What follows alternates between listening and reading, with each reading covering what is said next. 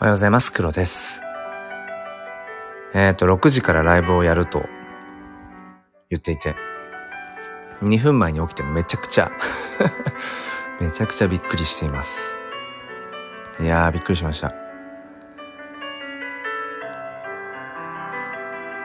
まあ、いろいろとちょっと思うところがあり、うーん、まあ、この週末のね、えっ、ー、と、ライブを、なんでしょうね。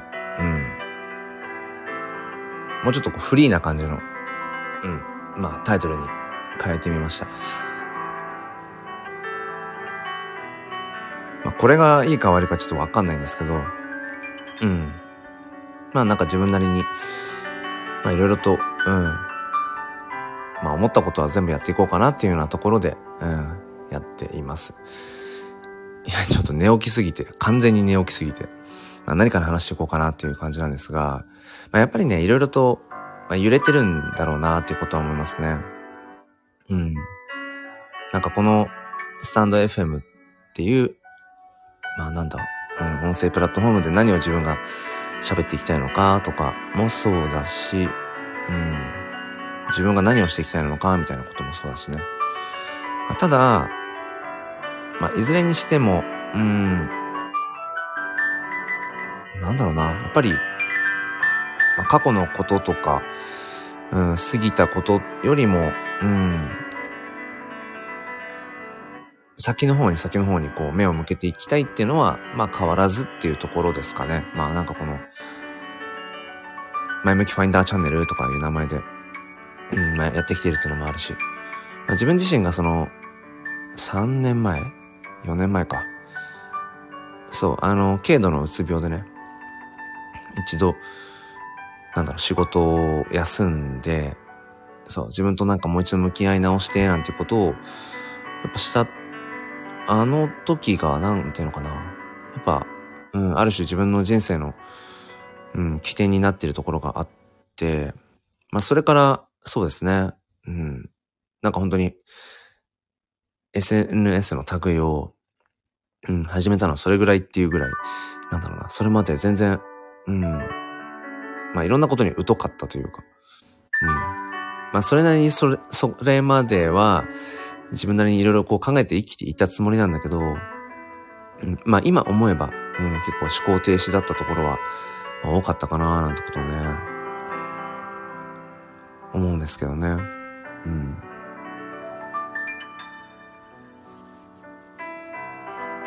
まあだからこの、そうですね。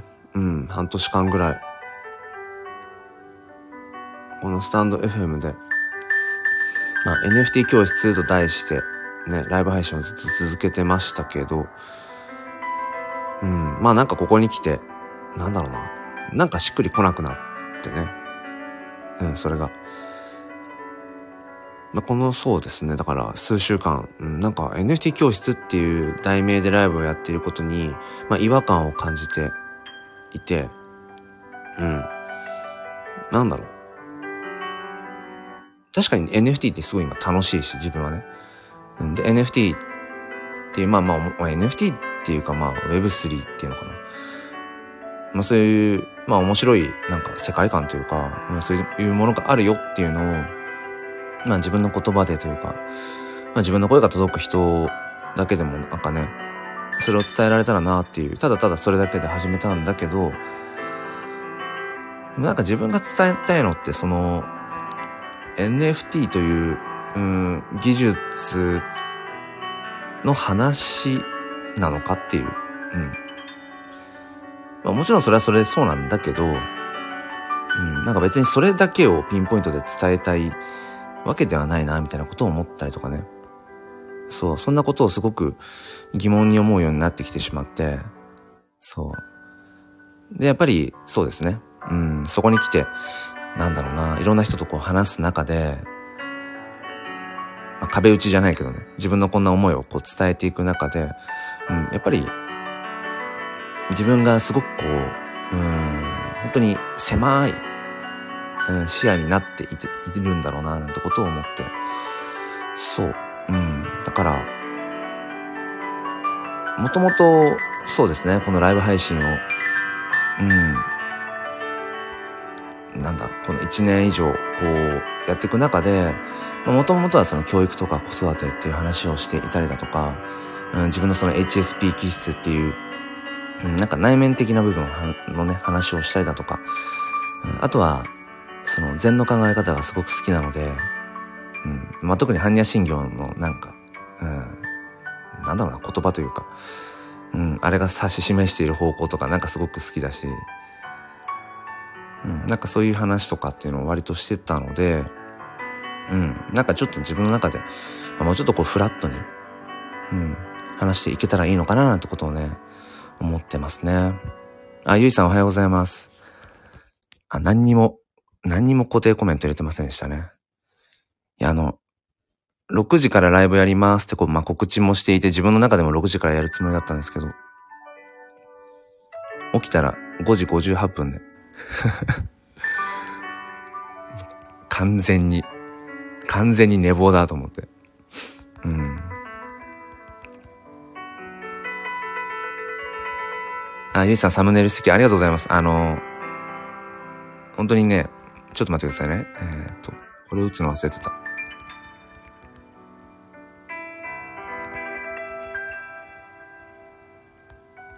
そう、これ、これを打つの忘れてた。あ、そう、ありがとうございます。なんかね、すごい、うん、まあ、見苦しいかもしれないし、聞き苦しいかもしれないんですけど、なんか自分なりにものすごくもがいてたんですよね。この1ヶ月間。まあ、今もちょっと冒頭話したんですけど。うん。なんか、その週末のね、土日、朝は必ずライブ配信をするっていうこと、まあこの1年以上ずっとやってるんですけど、うん、まあ結構形から入るタイプで、なんかその固定のライブ配信のタイトルみたいなものがいつもあって、一番最初は、あの、すっぴん哲学で紐解く教育と子育てっていう、もう本当に教育と子育てについて、うん、なんかこう、喋ってて。うん、で、ここ半年間ぐらい NFT 教室と題してやってきてっていう。で、ここに来て、なんかその NFT 教室っていうタイトル名が、うん、なんかしっくりこなくなって、ああまあなんかちょっとある種、うん、このライブ配信のタイトルとしては潮時かなと思って、まあ NFT とか Web3 とかって話は、まあ変わらずしていきたいし、うん、必要があれば、なんだろう、その、それこそ NFT って何かとか NFT のその、うん、まあ買い方売り方じゃないけど、そういうものは伝えていきたいとは変わらず思うんですけど、なんだろうな、やっぱり NFT っていうのを前面に出していくのはもしかしたら違うのかなってことを思って、うん、まあだったらっていうことで、まあめちゃくちゃこういろいろ、いろんなタイトルを考えて ライブ配信名を。で、最終的に、うん、やっぱり自分がこのライブ配信で何したいのかなと思ったら、やっぱりその時間に、うん、居合わせた方、うん、遊びに来てくださった方とこうコミュニケーションを取るのが、一番、うん、好きだなと思って。だからまあなんか語られる部屋としてって考えてた時にもうルームっていう超シンプルな名前に落ち着いたっていう。でもそこに自分なりにやっぱり滲み出てしまうものとしてこの後ろのアイコンあのサムネイルのあの六角形の形ってこれ NFT をあのツイッターのアイコンにした時にあのツイッターブルーっていうサブスク系サブスク製のやつにね登録してるとアイコンに NFT をこう設定すると六角形になるんですね、アイコンが。まあ、そこをもじっているという だから、なんだろう。うん。自分がやっぱり前へ前へ進みたい。うん。なんか、どうせ語るんだったら、こう、やっぱ、これから先のことを語りたいよねっていう、うん、思いの中にやっぱり NFT とか Web3 っていう、うん、ものは、うん、外せないなっていう、そういうところですね。うん。でも僕はやっぱりその小学校の教員として日々うん、まあなんか子供たちと関わっていて、あと5歳の娘の父として、やっぱりそういった子供と関わるっていう時間が長いんですよね、一日の中で。で、それって、なんか本当にこれからの、うん、まあ、時代を担っていく、うん、まあ可能性なわけで、その子供たちっていうのは。やっぱりその子たちと関わっていて、うん、やっぱりこの子、ま、自分の娘も含めて、この子たちが、まあ、どういったこう人生を歩んでいくのかなとか、うん、この子たちが、まあ、あと10年とかね、うん、20年とか、まあ、社会に出ていった時に、うんまあ、どんな社会になってるんだろうみたいなことをやっぱり考えた時に、まあ、じゃあ、ね、自分たち大人親ってどんな関わりをしていくのがいいんだろうとか、うん、やっぱそういうことも普段考えていたりするし、うん。あだからなんか、NFT にこう偏りすぎずに なんか広くね、話していけたらなんてことを思ってるってとこですね。うん。もうだからあの、この前ゆいさんとね、ライブ配信の時にこう、まあお話っていうか、あの、ゆいさんはコメントで僕は喋ってでしたけど、やっぱりその一刀彫りっていう、うん、ものにすごくこう、僕は興味が湧いたりとかしてね。ああ、ありがとうございます、ゆいさん。新しいスタートおめでとうございます。はい、あのなんか、話してる中身は別に多分変わんないと思うんですけど、結局、結局変わんないんでしょうけど、なんでしょうね。やっぱり形ってすごく大事だなって思ってて、そう。うん。だからまあまたね、うん。まあここからどういうふうにこう、自分がね、話をしていいこうかななんてことはまあ、探りつつっていうとこですけど、そう。うん。でも多分ね、あのそう、NFT という話は絶対に出てきちゃうと思うし、Web3 の話とかも絶対出てきちゃうと思うんですよね。うん。まあ、すごく楽しんでるし。だから、なんか別にそれを我慢する 我慢するっていうか、それは変な話だし、うん。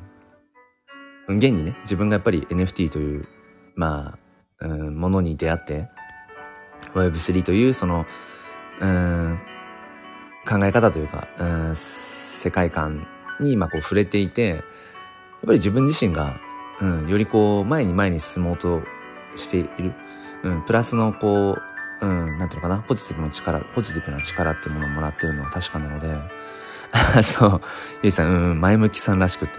そう、これね、この前も、あの、絶望さんにも言われ言われて、あ、そうなんだと思ったんですけど、これ、なんかスタイフの仕様がちょっと変わったのか、前からだったかななんか、えっ、と、アカウント名じゃなくて、あの、チャンネル名が、なんていうの？こう、前、前に表示されてるっていうか、な、なんていうんですかね。うん。だ今は、えっ、ー、と、ゆいさんコメントくださってて、ゆい、あと縁起物職人、うさぎマークっていうのがちゃんと出てるから、なんていうの？視聴者側であれば、えっ、ー、と、アカウント名が多分出るんだけど、そう、あ、そうですよね、ゆいさん、そうだ、黒さんだって、そう、だから、これ一番下の固定のコメントもあれですか？あの、前向きファインダーって出てます？それとも、一番下の今固定にしてるコメントって黒？あと NFT フォトグラフ。あ、固定は黒か。だからなんか変な仕様だなっていう。そうそう。うん。この前もね、絶望さんとそんな話をしてて、あ確かにな、みたいな。うん、まあまあ、いろいろそのね、あの、まあ UI、ユーザーインターフェースとか、うん。その辺の部分で、まあ疑問に思うこととか、うん、いや、このアップデートはちょっとあんまり、うん、良くないかなみたいなこともあるけど、うん、まあでも結局好きで使ってますね。うん。ゆいさんはその後どうですか？なんか、ね、一刀彫り職人さんとして、その、まあ NFT っていう、うん、手段にもまあ興味があるっていうところで、うん、なんかこの前はね、じゃあその日本の伝統芸能っていう、なんだろう、まあ、コンテンツっていうか、なんでしょうね。そのブランドとしてはすごく強いと思うんですよ。面白いと思うんですよね。日本の伝統芸能っていう一刀彫りっていうもの、うん、それとそのまあインターネットの上を行くとされているそのブロックチェーンというね技術を使ったその NFT というものを掛け合わせた時のなんかこう可能性みたいなところでまあ面白いなってすごく思いつつ。うん。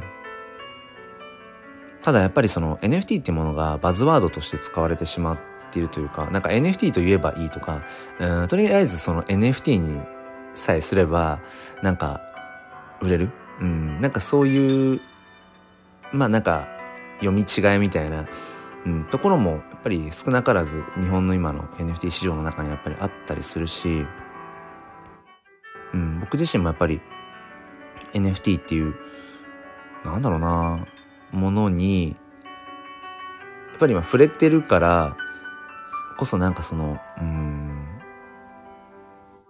ちょっとこうそこに自分が酔ってるみたいなところも少なからず多分あるんだろうし、今まではもっとあっただろうし、うん。あとは自分が撮ってるその写真っていうものを、今までは本当にその、まあ、本当に趣味の、うん、趣味の域を超えないというか、まあ、自分で写真撮って、まあ、楽しむ。うん。まあ、それをプリントアウトして、まあ、例えば、そうですね、妻に、誕生プレゼプレゼントの時にメッセージカードとして使うとかぐらい、あとはまあ SNS にアップするとか、まあ、そんな程度でしたけど、うん、まあ、その NFT という手段に出会うことによって自分のその写真ですよねデジタルデータの写真を、まあ、NFT にすることで、うんまあ、買ってくれる人が現れるっていうところにちょっとこう甘んじているというか。そう本当はなんかもっといろんなきっとね手段っていうのはあるんだろうその写真っていう形の可能性っていうのはあるんだろうし、うん、まあだから NFT というものに出会ってなければ自分の写真を何て言うのかなやっぱり作品として、うん、誰かに届けていくっていうことを考えなかったかもしれないし、うん。まあ、だからどこまで自分がその写真を自分の、なんだろう、作品として、うん、やっていきたいかっていうのは、まあ今、うん、そうですね。どこまでなんだろうっていうのはまあ疑問にもあるんですけど、うんうん。あ、ゆいさん、縁起物職人、あ、縁起物職人読まなくていいですね。ゆいさん、私は今まで NFT をやるなら NFT というものだからこその何か面白いものを仕掛けなきゃという固定概念があったので、初めて黒さんのお部屋来た時に、こういう手段があるよって教えてもらえたので、なるほどって。うんうん。そっかそっか。なんか、思い、思い込みというか、うん、こう、じゃなきゃいけない、ねばならないみたいなものがあったってことですよね。これ本当にね、あの、別にゆいさんだけじゃなくて、僕もそうだし、多分みんなそうだと思うんですけど、なんでしょうね、思い込みってもう無意識のうちに作られちゃいますよね。なんだっけ、アンコンシャスバイアスなんか略してアンコンとかって、うん、言うみたいだけど、うん。だからそのなんか思い込みにいかに気づけるかっていう、その思い込みが悪いってことじゃなくて、ね、なんか自分が思い込んでることって本当にそうなんだろうかって、そこ打ち破るのがめちゃめちゃ難しいですよね。えゆいさん NFT でしか出会えない人にとっては新しいもの、面白いものじゃなくてもいいんだって。うんうんうん。もちろん新しい面白いものもできたらいいですけど、じゃないとできないものじゃないって。うんうんうん。そうか。じゃあなんかゆいさんなりに何かこう、うん、まあ、気づきというか、うん。ある種こう思い込みがあったなっていうとこも含めて、何かこう気づけたってことですかね。ゆいさん発想転換ができました？黒さんのお部屋で。あ、本当ですか？うん。であればすごい嬉しいですね。うんうんうん。あ、なんか、ね、今日からちょっとラあのライブ配信の固定の、固定というか、うん。タイトルを変えた甲斐があったというか、なんかそれに合いますね。うん。未来について語っていくっていう。うん、そっか。そうなんですよね。うん。ゆいさん、それからのあの出来事だったので、あの出来事って何だろうなお楽しくお聞きできました。うんうん。ごめんなさい、ゆいさん、あの出来事って何だったっけ？何だったっけな？ああ、絶望さんとのやりとりね。うん、なんかね、そう、あのー、そうですね。まあ、ちょうど多分僕の中で、うーん、いろんなことがこう揺れ動いていて、自分にずっと問いかけている、ちょうど、ちょうどのタイミングだったんでしょうね。ちょうどのタイミングで、うん、絶望さんと、たまたま、ライブ配信でね、お会いして、うん。で、まあ彼と、なんだろうな、話すことで多分自分は、うん、まあ、ともすると、うん、図星だったり、うん、自分がこう、ちょっとこう今まで、な、なんだろうな。ちょっとこう、か、隠しているっていうか、うん、分かっているんだけど、見え、あの、臭いものには蓋をしろじゃないけど、とか、なんかね、きっと、そういった部分を、こう、あらわにな、なる、うん、そういうこともあるだろうなっていうのは。うん。でも、自分からそうそうそう、あの、望んで、あちょっとこの人と、あの、声でね、やりとりしてみたいな。なんかそしたら、自分の中でモヤモヤした何かが変わるかもしれないっていうのはあったんですよね。そういう意味ではすごい打算的っちゃ打算的なんだけど、まあでも結果、そうですね。うん。まあなんとなくちょっとこう、うん。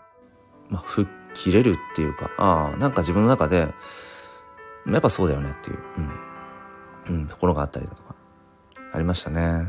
えー、ゆいさん、ああいう、ああいういろんな人の考えがわかるコラボ、実は大好きです。あ、そうなんですね。あ、そうなんだ。えー、そうなんですね。うん。まあそう、だから本当に、まあ絶望さんだけじゃないけど、なんていうんですかね。やっぱり誰かとこう、うん、言葉を交わすというか考えをこう、うん、まあ時にはこう、まあ、ぶつけ合うじゃないけど、なんかそういうのってすごいいいなって改めてね、うん、思いますよね。ゆいさん、黒さんと絶望さんだからこそ生まれた話で面白く聞かせていただきました。ああ、そう、そうだったんだ。うん、ありがとうございます。うん、まあ結構僕はね、なんかあの、まあ、タジタジになる部分とか、うん、あ、どうこれに対して返そうかなって、うん、まあその連続だったりもしましたけど、うん、だからね、なんだろうな、ともすると、ともすると僕らってその、居心地のいい、うん、場所にとどまりたくなっちゃったりだとか、その居心地のいい、うん、まあ居心地のいい場所を探してるのは多分そうだと思うんですよね。うん。居心地のいい場所を多分、まあ探してるのは多分みんなそうだろうし、でも居心地のいい場所を見つけると結構そ、そこにずっとこうこだわっちゃう、固執してしまって、うん、だから要はその、うん、新しいことに挑戦しなくなったりだとか、新しい、えー、視点とか、うん、価値観の方にこう目を向けづらくなっちゃう、停滞してしまうことって多分少なくないなと思っていて。うん。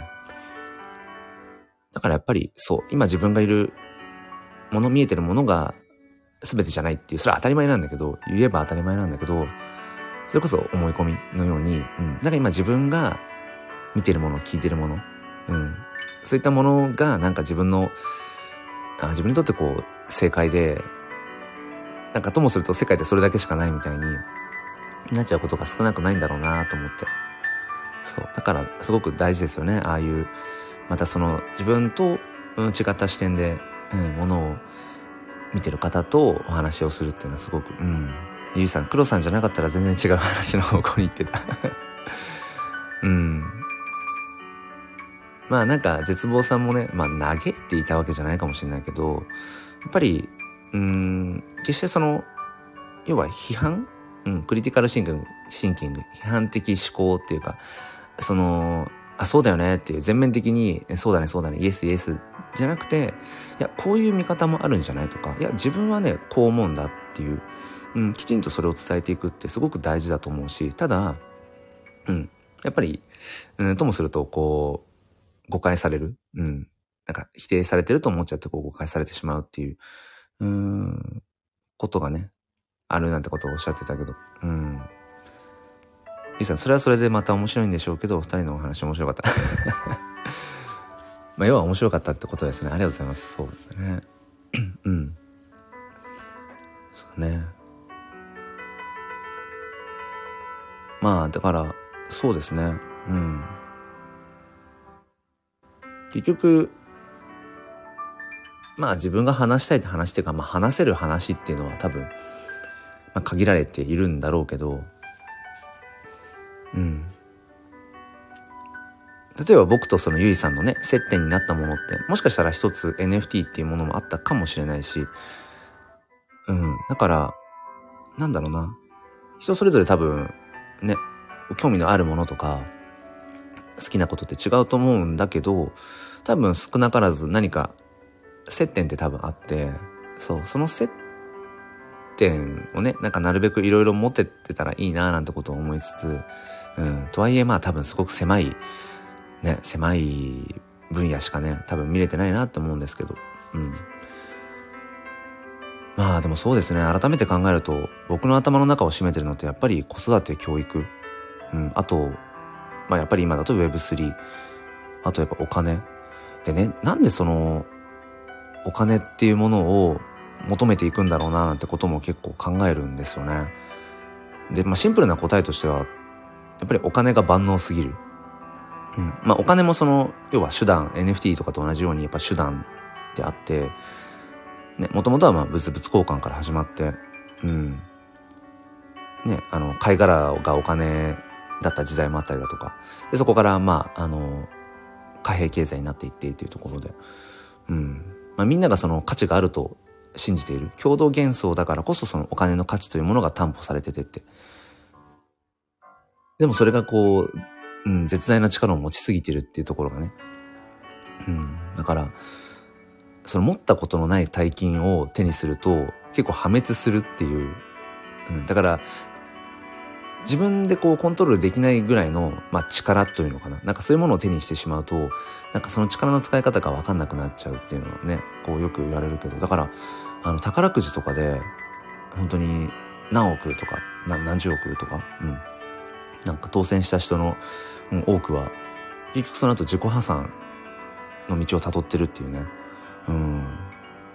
だそれぐらいまあ結構その人間を狂わせてしまう、そういったうん力もお金ってあるんだけど、うん、でも実際なんかお金でねこのこの世の中の大半のことって、まあ、お金で確かに解決できるよなって、うん、まあでもあくまでも手段だしっていう。でもやっぱりお金が欲しいなっていうのはみんなあるしでもそういう話をするとなんかねやらしいい やらしい話をしているみたいな風にもねなるしね。あ、ゆいさん子供たち起きてきたのでコメントポツポツになります。あ、もうポツポツでも嬉しいです。うん。すいません。ちょっと水分補給しますね。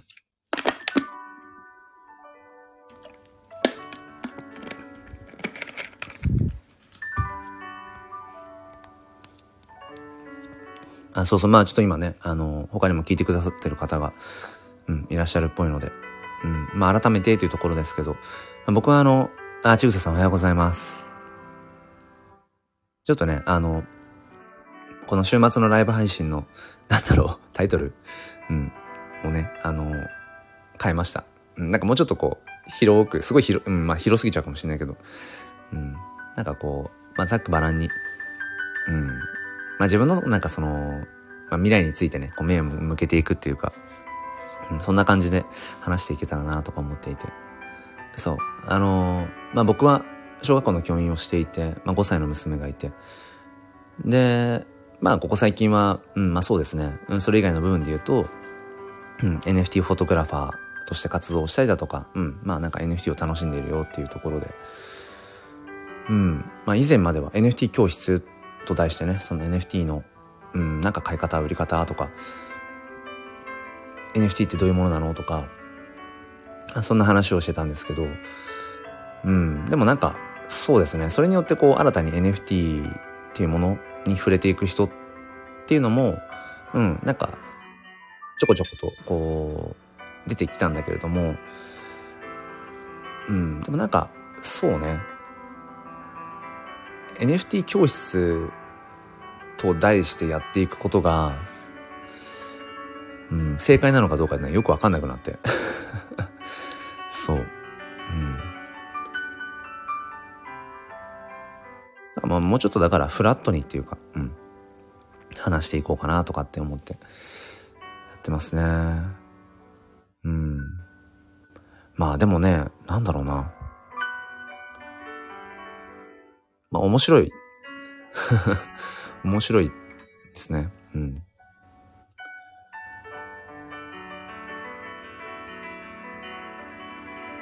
あ、ゆいさんお金の話大好き。あ、マジっすか？いや、なんかね、だからこの辺って、その、この辺りの部分って、今自分でも喋ってて若干不安になったんですけど、なんだろう。やっぱりお金もらえたら嬉しいよねとか、お金の話好きじゃない？っていう、いや、でも他の人ってどう思ってるんだろう？みたいな、この日本人あるあるのね、周りを伺ってしまうっていう、ありますよね。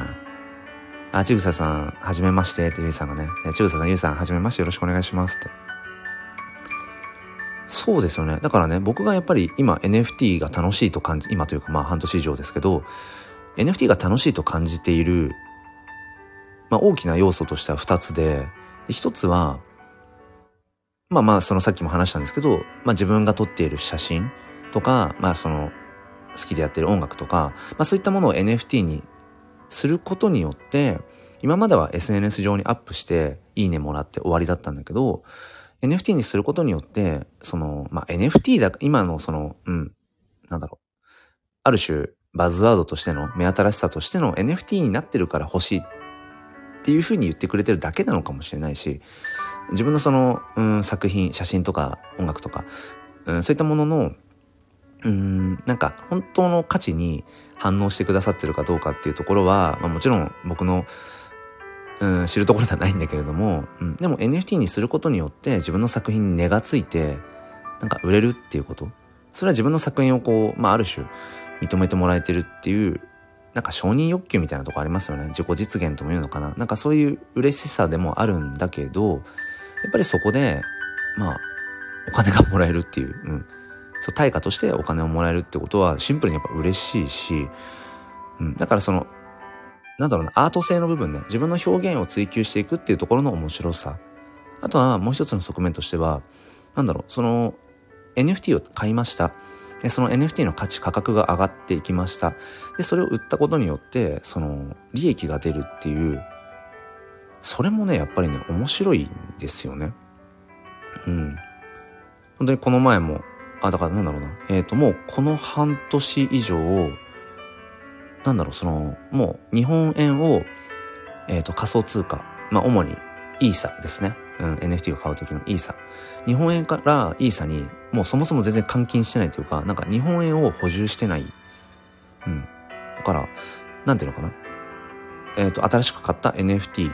それをこう、また売って、そこで出たプラスのその利益でまた新しい NFT を買ってみたいな感じで、要はその僕はお小遣い制のパパなので その毎月本当になんか限られた、うん、金額で、全然そこに手をつけてないっていうのかな。うん。もうだから、自分の仮想通貨ウォレットの中にある NFT をこうまあ、売って、その中でまた派生した、発生した、うん、仮想通貨を使ってみたいな感じで、そう、その中でこう経済が回ってるっていうのかな。うん。なんかそれがすごく楽しいっていうのもあったりして、だから、この NFT というものに、その、まあ、なんていうのかな、投資性、投機性っていうものがあるから楽しいんだろうなっていうのはすごく感じていて、ただ、それをなんかこう、あんまり前に押し出すと、?NFT? え、何？なんか、英語3文字の時点でちょっと怪しい感じがする。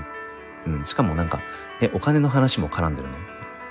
しかも日本円じゃなくて、ドルでもなくて、仮想通貨みたいな？でも、なんだろうな。本当はお金の話ってみんな好きなはずだし、なんだろうな。その、例えば雇われ側だとして、ね、固定給だとしても、給料上がってった方がいいいいなって思ってるだろうし、給料上げたいなって思うはずだし、まあ自営業であれば、売り上げを上げていきたいなって当然思うと思うし、うん。まあ投資家であれば、まあよりこうね、利益が出ていくようにってことは、まあ考えてるはずなんですよね。でもなんかあんまりそういった話を表立ってするのが、なんか、ね、良しとされてないような風潮が、なんかに、ね、日本人の間にはあるような気がしていて、うん。まあでも確かにね、その、なんだろう。うん、まあネットのこう、広告とかでも、なんか何々の稼ぎ方とか出てきたりしたら、なんかめちゃくちゃなんかうさんくさそうに見えるし、うん、なんか、何々の稼ぎ方教えますとか、そういうのが、そういうの発信してたら、なんかやっぱどっか怪しさがあるなって思っちゃうのは確かにあるしね。うん。だからそこでやっぱ思うのは、やっぱ誰が話しているかっていうことってめちゃくちゃ大事だなと思って、うん、全然知らない人が、うん、そのお金の話してたらなんかちょっとこう、詐欺られたらどうしようみたいな、えー、構えちゃうけど、うん、まあそもそもなんかよく知る人とか、まあ信頼できるような、うん、人？とだったら、なんかそういうお金の話とかっていうのを、まあもしかしたらもっとできるのかなとかね。うん。まあそんなことを思っていたりだとか、しますね。うん。そんな感じかな。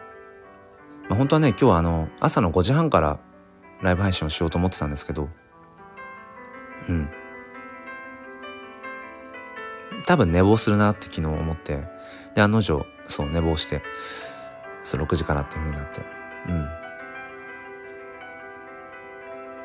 えっ、と、そう、6時半からね、えー、僕の友人の子育て教育の、うん、番組のね、フォーザベターっていう、あの、現役保育士さん2人が、いつもこう、コラボでライブ配信をしてるんですけど、うん、そうそうそう。そう、そこにね、あの、5時半からだったら1時間ぐらい喋ってもそっちにも遊びに行けるかなと思っていたんですけど、完全に寝坊してしまったから。うん。そう、ちぐささんはね、あれですもんね。絵とか詩を描いてて、うん。僕もね、あの、何を隠そうというか隠す必要はないんですけど、あの、詩を書くんですよ。うん。まあ、最近あんまりその詩を書くことをメインにはしてないんですけど、その3、4年前、4年ぐらいか。その軽度のうつ病になって、仕事を一度休んでね。うん、なんか本当にもう、絶望の底にいて、人生の中で。で、どうやって立ち直っていこうかなっていう時に、あ、そういえばすごくその詩が好きだなってことに気づいて、で、自分で詩を書いてみようと思って、そう。で、なんか、本当に、きちんとこう、うん、ツイッターを、ちゃんとアカウントを、それまでちゃんとやってなかったんですけど、なんかツイッターで、まあ、なんか匿名でね、うん、架空の人物で、うん、詩をツイートするようになって、結局1年ぐらいやってたかななんか、うん。自分のそのなんか、ね、心の内みたいなものを詩にして、で、自分でなんか救われてる部分っていうか、うん、それはすごくあって。だから詩ってすごくいいですよね。うん。そうか。ちぐささん、ポストカードもね、販売したりだとかね。いいですよね。自分の作品っていうのをこう、やっぱり形にしていくっていう。うん。ゆいさん、人によってお金の価値や大事とする比重が違うから、お金の話は隠すっていうことになっちゃいやすいのかもな。なるほどね。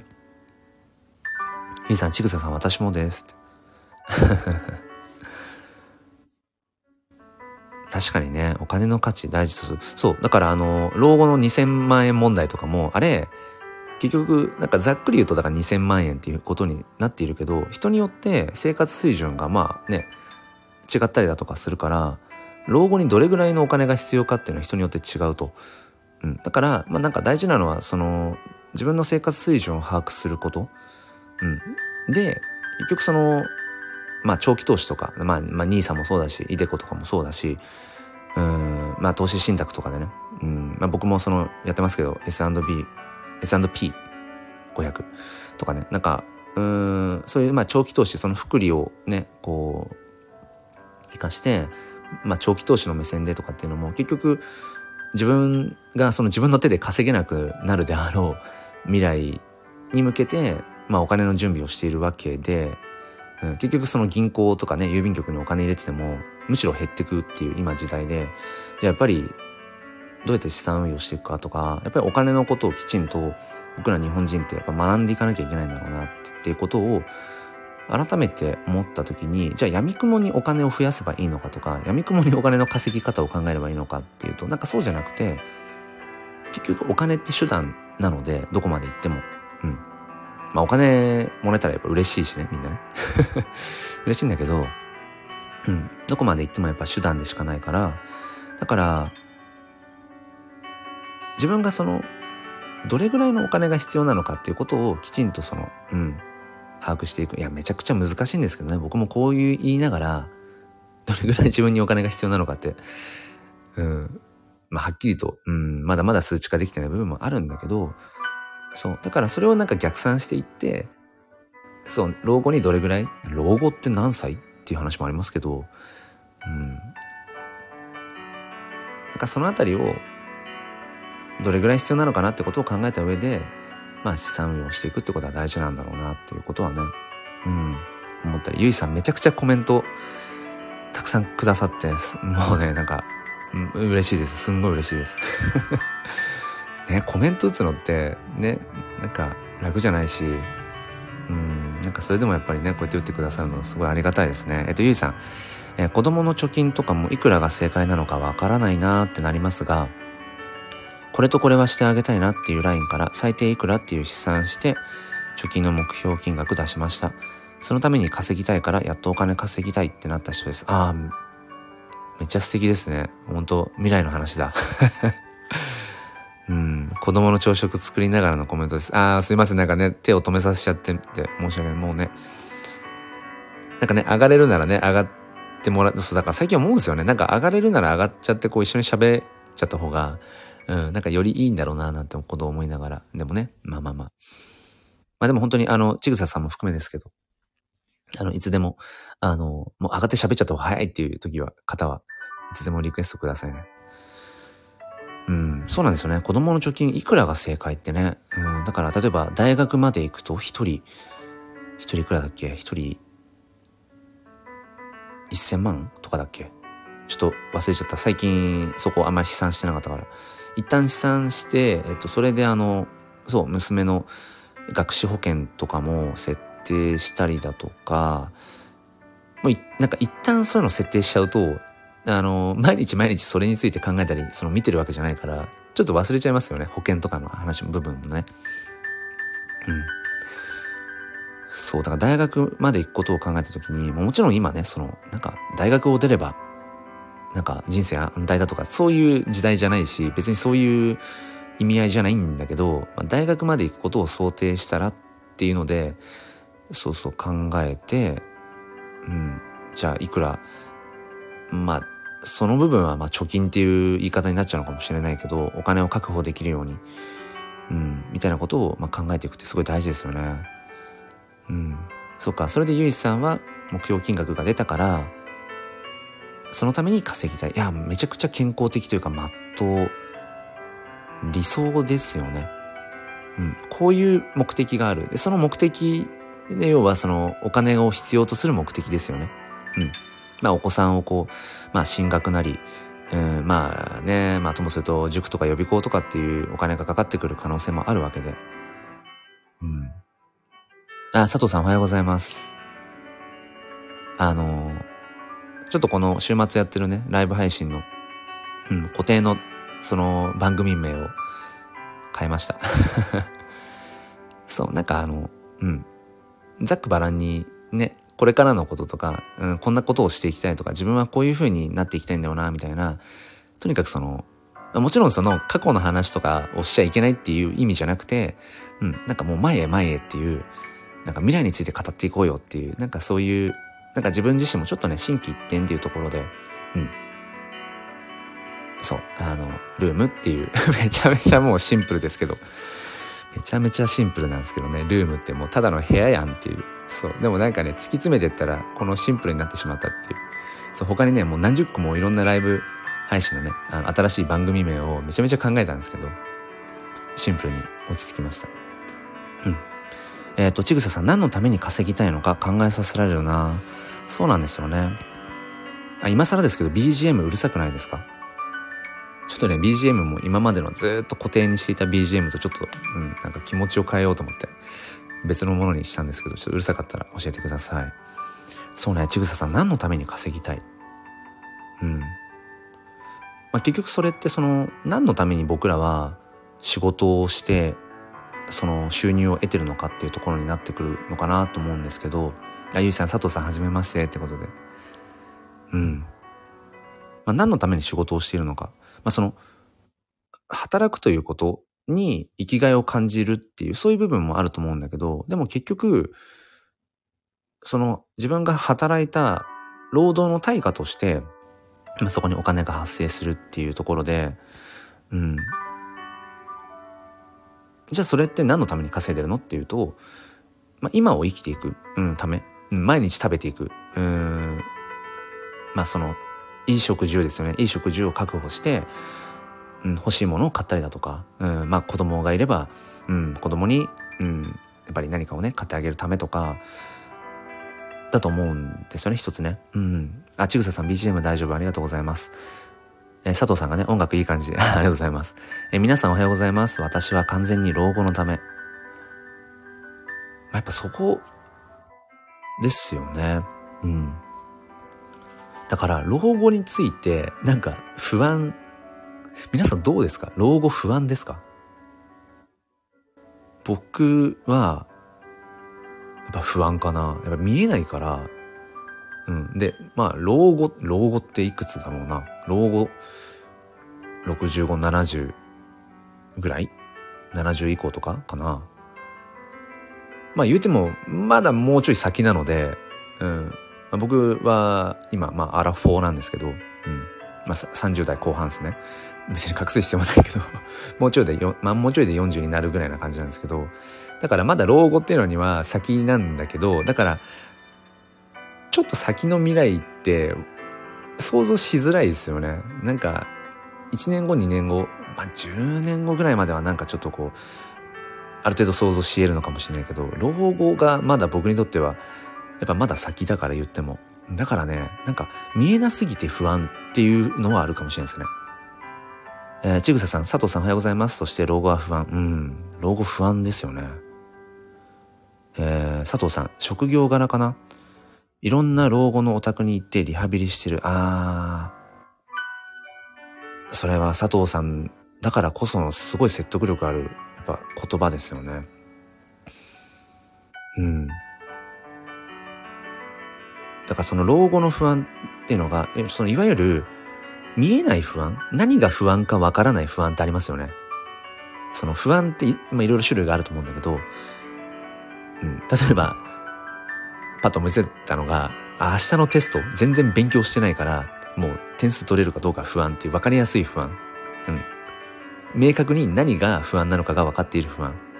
もあれば、なんか分かんないけど不安っていうその不安。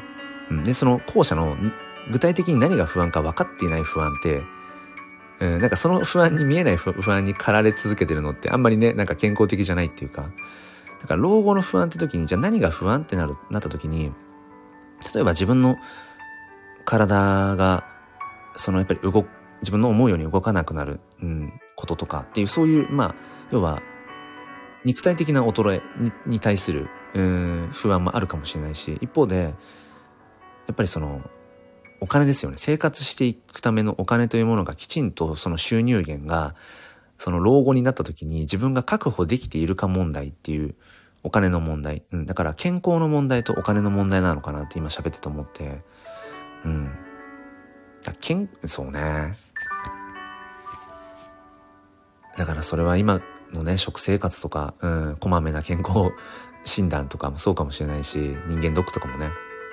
うん。あとやっぱりお金の部分に関してはやっぱり、やっぱ資産運用をしておくっていうこと、うん、とかなのかなっていう。ね、ああ、佐藤さん子供も見てるけどね。今ね、だから、まあ多分その同じような世代にきっとなるんだろうなってちょうどね、このやっぱスタイフで話していたりとかしても、お子さんいるよっていう方本当に多いなと思って。うん。だからやっぱ子供が生まれてからよりその未来のことに目を向け始めるように僕はなったんですよね。子供が、娘が生まれて、そう、なんか、あ、この自分の娘がね、これから先生きていく社会って、果たしていい社会かなとか、うん、子供、娘がこれから行く学校生活、うん、日本の公教育の学、うん、って、今のあり方でいいんだっけなとか、本当にね、だから、うん、娘が生まれて、からかな、ものすごく未来について考え出したっていうか、社会の未来っていうのかな。うん。えー、ゆいさん、子供に迷惑かけないくらいの資金は何とかしないとなとは思ってます。うんうん。あ、だから、要は老後に自分の子供にその、なんだろう、迷惑をかけない。ああ、僕の母、僕の母も言ってるな。うん。なんか、やっぱり、迷惑かけたくないから、いわゆるその、うん、老人ホームにもう潔く入れちゃってねっていう。なんかそのための資金は、ま、用意するようにしてるよみたいな話とか、なんかね、そう、そういう話になるとすごく現実的で、いや全然ね、まだまだ、まあ僕の両親はありがたいことに健康なんだけど、でもやっぱそういう話とかっていうのもやっぱりちらほら出てくるし、うん、なんかね、ちょっとこう悲しくもなるような、うん、部分でもあったりね。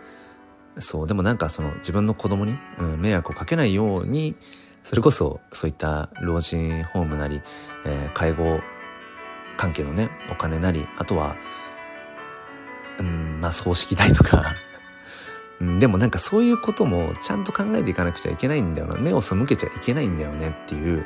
だっていずれ僕らって、ね、まあ人生にね、その終わりがあるわけで、うん、だそういう意味ではやっぱり今を楽しく生きるってことはもちろん前提として必要だし未来のために今の自分を犠牲にするしすぎてしまうっていうのは良くないと思うんだけど今を生きてるから、うん、でもそういったなんか未来のこともねだから考えていかなきゃいけないなって。すいませんコメントいっぱいあった読みます、え、ゆいさんがねさっきその子供に迷惑かけないくらいの資金をあ資金はなんとかしないとなと思ってます。いろいろ資産するとお金足りないからお金稼げることに越したことはないかなってなったりします。でも、性格的になんとかなる精神が強いです。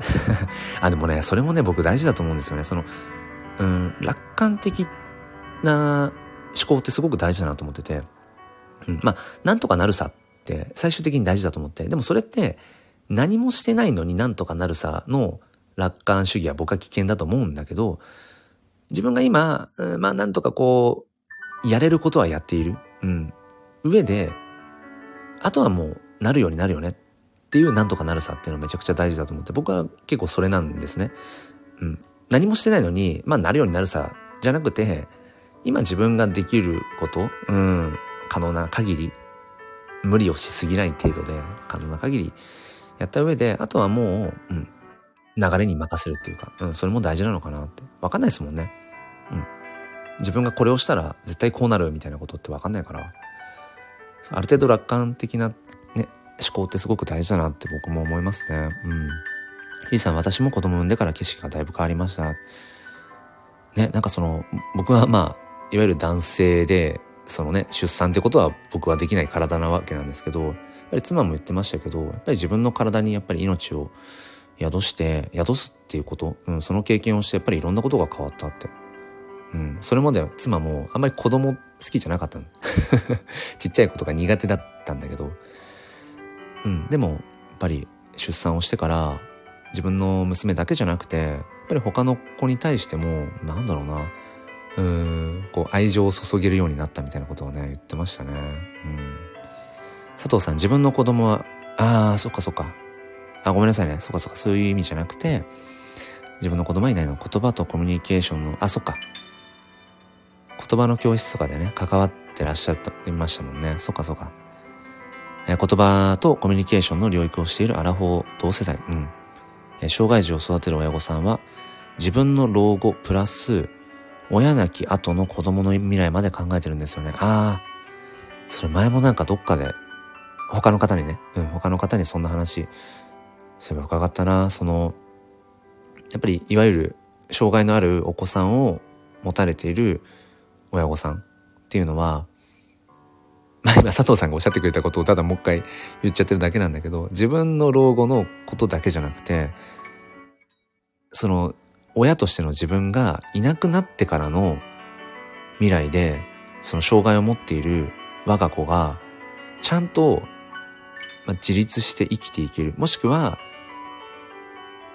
親がいなくても生きていけるような、うん、環境づくりをしておかなくちゃいけないんだってことは言っていて、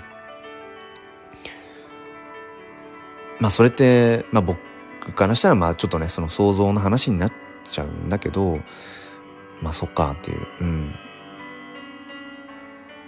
まあ、障害のあるお子さんが、うん、きちんと生きていける。うん、まあだからそれって社会のしだからね、そういうその僕伺った話っていうのはその方自身もやっぱりだから障害のあるうん人がなんだろうきちんとこう自分らしくうん生きていけるようなその社会社会そもそも社会づくりをしていく必要があるって言っていろいろ活動されてる方だったりとかもするんですけどうんまあすごくこうまあね難しい部分っていうかね重たい部分の話にもなっちゃうかもしれないけど。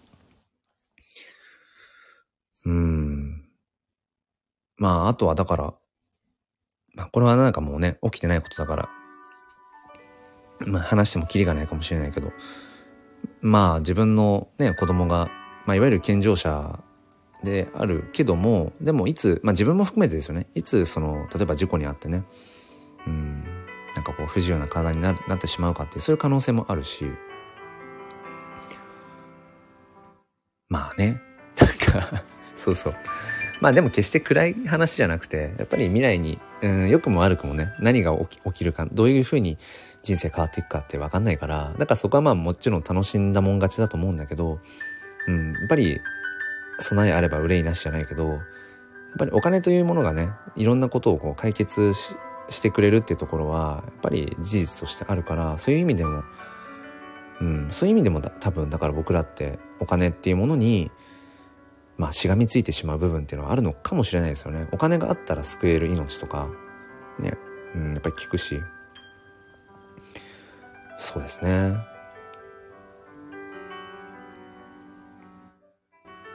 お金ね。うん。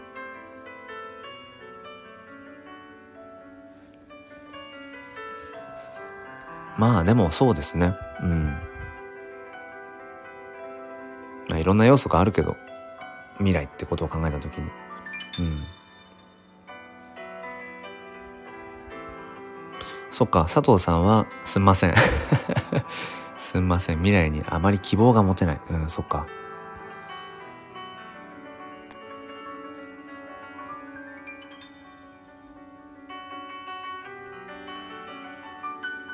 希望を持つって、なんか言うほど簡単じゃないのかもしれないですよね。なんかね。結構たやすく希望だとか、その未来とかって口にしちゃうんだけど、うん。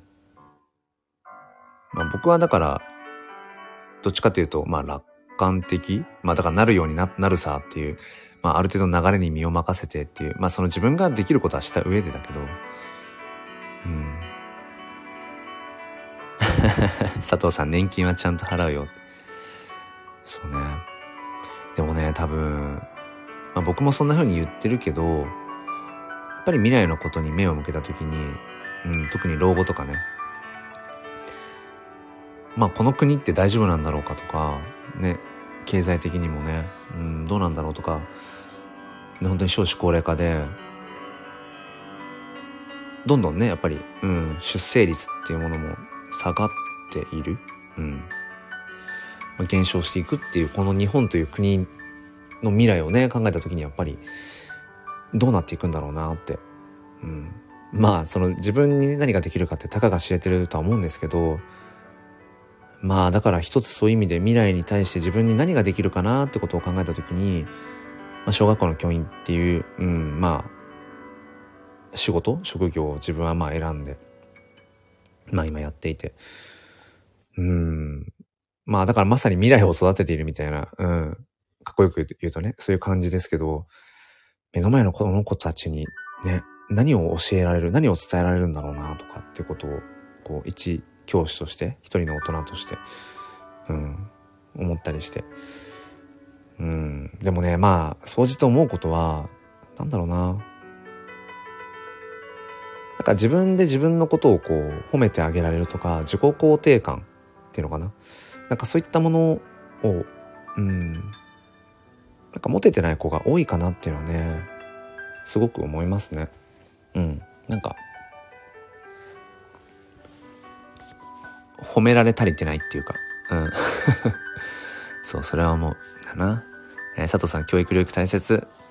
えー、先生方応援してますってことで。うん、ありがとうございます。まあでも本当にね、佐藤さんも、同じようにね、やっぱりお子さんと接する。まあお子さんだけじゃないと思うんですけど。うん。まあでもなんかその、そうですね。何かが成長していくとか、あの、できなかったことができるようになるとか、その成長ってやっぱすごく尊いですよね。うん、別に子供だけじゃなくて、なんだろうな。うん。まあ、まさになんか種をまいてね、それでこう芽が出てきて花が咲いてとかっていう、あの、抽象的な話じゃなくて、そういう植物もそうだし、うん、何かが育っていくって、やっぱりすごく尊いなって思うんですよね。自分自身が前までできなかったことができるようになるとかっていうこともすごく、うん、いいことだと思うし、だそういう意味でも、なんだろう、うん、まあ子供というね、その、これからの未来、まさにこの未来を育てていくということをしつつ、自分自身がやっぱり常になんか進んでたいなって育、育っていたいなっていうね、なんか成長していたいなっていうのはすごく思って、まあそういうのもあってですかね、そういうのもあってこの音声発信っていうものを1年半前に始めたっていうのもあるし、うん、自分がやっぱ前に進んでいたい、うん、新しいことにこう、常にチャレンジできるような体にしておきたい。で、そういう、なんか、大人って楽しいんだな。うん。あ、この大人の人楽しんでるんだなとか、あパパ楽しんでるんだな、いろんなことに挑戦してっていう、そういう、なんかそのこ言葉だけじゃなくて、やっぱ姿でね、なんか子供たちに伝えていきたいななんてことは思うので、うん。まあ今、なんかその NFT というものを、うん、まあ楽しんでいたりだとか、その NFT という手段を通して自分の写真とか、うん、音楽とかそういう作品をこう、うん、表現していくっていうことも、その一つかもしれないですね。うん。なんか、常に前に進みたいっていう、常にこう、なんか新しいことに目を向けて挑戦していきたいっていうことを、うん。なんかちゃんと姿で、その、後輩というか、あの、ね、後世に伝えていくっていうか、なんかそれはすごく大事だなって。うん。だから結構よ時々言われるんですよ。その、前向きっていう言葉があんまり好きじゃないっていう。うん。まあ、ずっと前向きファインダーっていうなんかね、名前のチャンネル名でずっとやってますけど、うん、なんか前向きっていう言葉があんまり好きじゃないっていうことを時々、うん、なんか言われることもあるんですけど、なんだろうな。ともすると前向きってなんか、うん、便利な言葉なんだけど、だって綺麗事にも聞こえちゃうみたいな。うん。まあやっぱり生きてると、ね、しんどいこととか辛いこととか、うん、嫌なこととかっていうのも、まあいろいろあるけど、うん。でもどうせだったらなんかまるっと全部ね、ひっくるめて、なんかそれをこうね、自分の前向きな力、だから、その、ね、前に前に進むための方に持ってった方がいいよねって思うし。うん。あとはね、僕自身がそもそもデフォルトで前向きなわけじゃないんですよね。うん。もう根っから前向きな人はわざわざ前向きっていう言葉を使わないので、そう。だから僕は本来全然ポジティブシンキングな体質ではなくて、やっぱり悲観しやすいっていうか、うん、で、HSP 気質っていうのもあって、まあ、落ちやすい部分がもともとあるんですよね。で、それをその4年前に、軽度のうつ病で仕事を休んだ時に、改めてそれを感じて、もしかしたら、まあ、生き方、うん、なんていうのかな。自分との向き合い方が、もしかしたら違ってたのかもって思って、うん。で、それから向き合い方を考えて、自分との付き合い方っていうのを、そう自分を変えるんじゃなくて、自分との付き合い方を変えて、だから今は、うん、落ちづらくなったし、悲観しづらくなったし、うん、でもそれをこう、なんだろうな、ずっと意図、意識し続けるために、意識し続けるために前向きという言葉を、なんか掲げている気はしますね。うん。そう。だから毎朝の収録配信の一番が冒頭ですね。冒頭は必ず今日も心に前向きファインダーをって 毎朝、これはもう自分に対しての暗示で、そう、今日も前向きでいこうっていうのを自分に言ってるっていう。うん。まあでもそれをやっぱり1年半近く毎朝自分自身にやっぱり言ってるって結構大きいなって。うん。だから、うん。HSP 気質のね、うん、特有であるその傷つきやすいとか、落ち込みやすいとかね。うん。まあ一方で感動しやすいとか、うん、そういうのもあるんだけど、まあ、傷つきづらくなりましたよね。うん。そうそう。だから、なんか、まあ、変えようと思えばこう変えていけるっていうか、本質的なね、うん、性格とかっていうことは変わんないかもしれないけど、うん、向き合い方を変えるだけ、見方、視点を変えるだけで結構いろんなことが、うん、やっぱりプラスになっていくなってことはつくづく思いますね。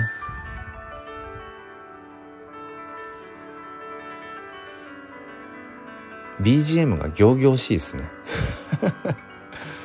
あ、そう、ピアノの音すごい好きで、そう、ピアノ好きなんですけど、この曲ちょっと行々しいな。やっぱり、前の BGM にしようかな。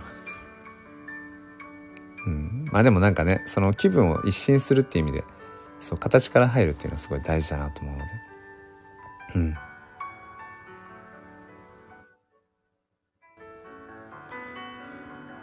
まあでも、そうですね。NFT は楽しいですよ 結局その話が出ちゃうっていうね。でもなんかね、そう。なんかね、変に我慢する必要もないんだけど、そうなんかね、NFT、NFT って言ってるとこう、うん。それで出会える人もいるんだけど、逆にこう、遠ざけて遠ざけてしまう人もいるってことは感じてて。まあでもな面白いしな。うん。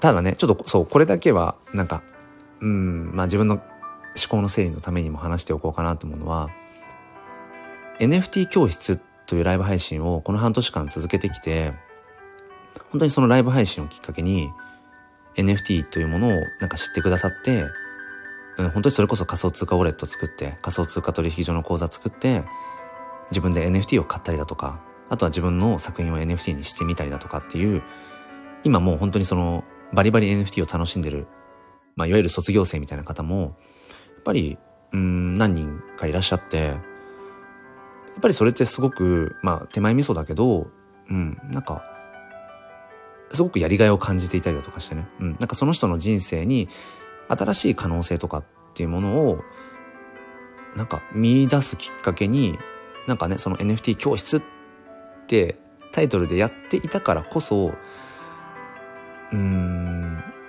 そういうきっかけが生まれたっていうのはもちろんあるから決して無駄ではなかったし NFT 教室と題して。でもねなんだろうな。でも NFT 教室と題してしまうことによってうん狭まってしまっているものっていうのもあるなってことを感じたのでそうね。栗まんじゅうさんおそようございます。ああいやありがとうございます。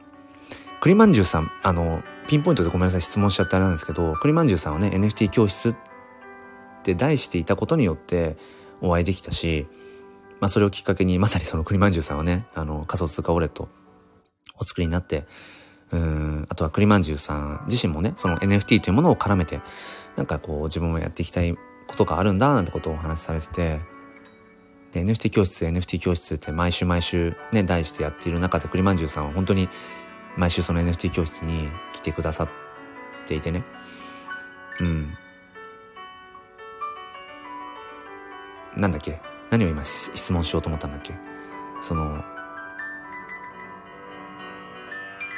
NFT 教室としてこうピンポイントでやることにその需要があるのかどうか。だからこれは結局まあ他者評価とか人がどう思うかっていうものすごくこううんなんだろうな。自分がどうしたいかっていうよりも人がどう反応するかっていう、あんまりこうねうん健康的な思考ではないんだけどなんかやっぱりねそう考えちゃってたとこがあって。NFT 教室というライブ配信に需要があるのか。これはなんかななんだろうな。その結局ねその NFT 教室ライブとして題してずっとやってきていてそのそれをきっかけに NFT に興味を持ってじゃあちょっとその実際に仮想通貨ウォレット作ってやってみたいけどちょっとわからないのでっていう方にそれこそ Twitter の DM でね1対1でこうレクチャーをしたりだとかっていうことをしたりだとかもしていて、ライブ配信中にその作り方をお話ししたりとかっていうこともしてたこともあったし、なんだろうな。結局1対1のレクチャーっていうものはどこかで必要になったりもするし、栗まんじゅうさんは自分は NFT 教室のタイトルだから参加させてもらってます。そうなんですよね。だからなんかまあちょっとねそう極端な性格なところがあって0100になりがちなところがあるんですけどそうなんですよね。うん。だから完全にその NFT 教室というタイトルでのライブ配信をやめます。やめますっていう風にする必要ももしかしたらないのかもしれないっていうのは話しながら思ってるんですよね。で今日あの新たにねその違ったこうライブ配信のタイトルで今ライブをやってることによって NFT だけじゃなくてなんかいろいろお金の話とか子育てとか教育の話とかにもね派生していてだからまあなんかど,、まあ、どっちもやればいいのか？なんかなんかちょっとそこがうん。やっぱり揺れるんだよな。揺れますね。揺れますよね。皆さん揺れませんか？そのなんか信念っていうか、自分はこういう信念を持って貫いてやっていくぞって、例えばね、掲げたとして、でもどっかで、その信念揺れたりしますよね。けそうね。なんか、よし、これでって貫き始めた時とか結構それでガッといけんだけど、どっかでね、絶対一回揺れるんですよね。あれ？この芯でよかったんだっけ？みたいな。この信念を持ってやってきてたけど、え、果たしてこれでよかったんだっけ？みたいな。あ、まさぽさん、おそようございます、2号。ゆいさん、私も翼さんから NFT といい声。NFT といい声。ということで流れてきた人です。あ。ゆいさん、まさぽんさん、まさぽん、やっぱひらがながいいっすね。まさぽん。まさぽんさん、ゆいさんおはよう。まさぽんさん聞いてください。やっぱりね、揺れるんですよ。めちゃくちゃ揺れるの。今日ね。だから、なんか散々悩んだあげく、本当であれば、この週末土日の朝のこの時間って NFT 教室なんですよ。もう半年以上ね。でもここ1ヶ月ぐらいもう揺れに揺れて、揺れに揺れて、で、まあ、あのね、絶望さんとの壮絶なコラボもありので、まあ、別にだからじゃないけど、その前から揺れてたからね。やっぱり NFT の話したいんですよ。NFT 楽しいしね。で、NFT フォトグラファーとしても、やっぱり自分の新たな表現になってるし、めっちゃホットワードだし、こういう面白い世界があるよっていう。自分は NFT と出会ったことによって、また日々のね、生活に、また新しい潤いができたんだよとか、楽しみができたんだよっていうことをやっぱり自分の言葉で自分の体験、うん、実践を話していきたいっていう思いはあるんだけど、やっぱりどっかで NFT っていうものはあくまでも手段でしかなくて、うーん、だからその NFT 教室と題題してやってることによって、なんか本当は子育てとか教育の話とかっていうのもしたい。まあ一教師としてね、したいって思いとか、うん。それこそ今日話してたような、まあ老後の話とか、そういうのとかもしたいなとか思って、で、こう NFT 教室っていうもうタイトル、看板をもう下げちゃって、もっと広く、広くみたいな感じで、うん、もう悩んだ挙句、ルームっていう、すんごいシンプルな、超シンプルやんっていうタイトル名で今日1回目でね、やってみて、あの今サムネにしているロゴとかもなんか考えたりだとか、結構形から入るの好きなので。その、NFT とか Web3 とか、教育とかお金とかもまるっと、要はだから未来について語っていこうよみたいな、そんな感じにしたんだけど、まあ、やっぱ今ね、栗まんじゅさんも来てくださって、その、うん、NFT 教室だからやっぱり参加している部分もあるみたいなところでやっぱ揺れるんだよなって。揺れるんだよ。うん。まさぽんさん知ってます。そうですよね。えー、栗まんじゅうさん、ゆいさん、まさぽんさん、おはようございます。はじめまして。佐藤さん、いい声はあるね。あるね。うん。皆さんおはようございます。えー、挨拶合戦いいですね。嬉しいな。えゆいさん、タイトルで入ってくる人は変わってくるから、いろんな人と出会いたいなって時は変えてみたり、うん、黒さんの気分でいろいろ変えてみるのもいいかも、と。うんうんうん。そうか。まさぽんさん、両方やればいいです。同意。栗まじさん同意。うん。そうなんだよね。両方やればいいのか。そうか、シンプルに両方やればいいんですね。でもね、そう、佐藤さん、揺れますよね。人間だもの。教員である黒さんというシーンはあるのだから、いろんなことをやって幅があるのも魅力なんだろうなと。うんうん。すいません、なんか悩み相談みたいになっちゃってますけど。そうね、まさぽんさんね、NFT って言うと狭いよ。私の放送がいい例。うんうん。まあでも確かに両方やればいいのか。なんか毎週のそのライブ配信っていう、まあでもこれもあれだ。アンコンシャスバイアスかもしれないですね。毎週、ライブ配信は毎週その同じタイトル名で1週間ごとにやんなきゃいけないみたいなバイアス。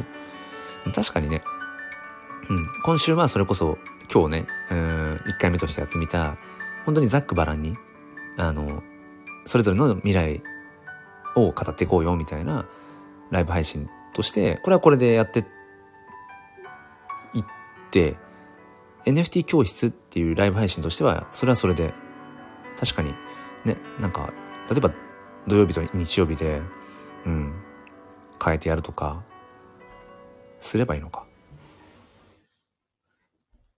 ゆいさん、私なんてほっこり下ネタっていうコーナーやってたり そうなんですかほっこり下ネタえ、何それ面白いですね。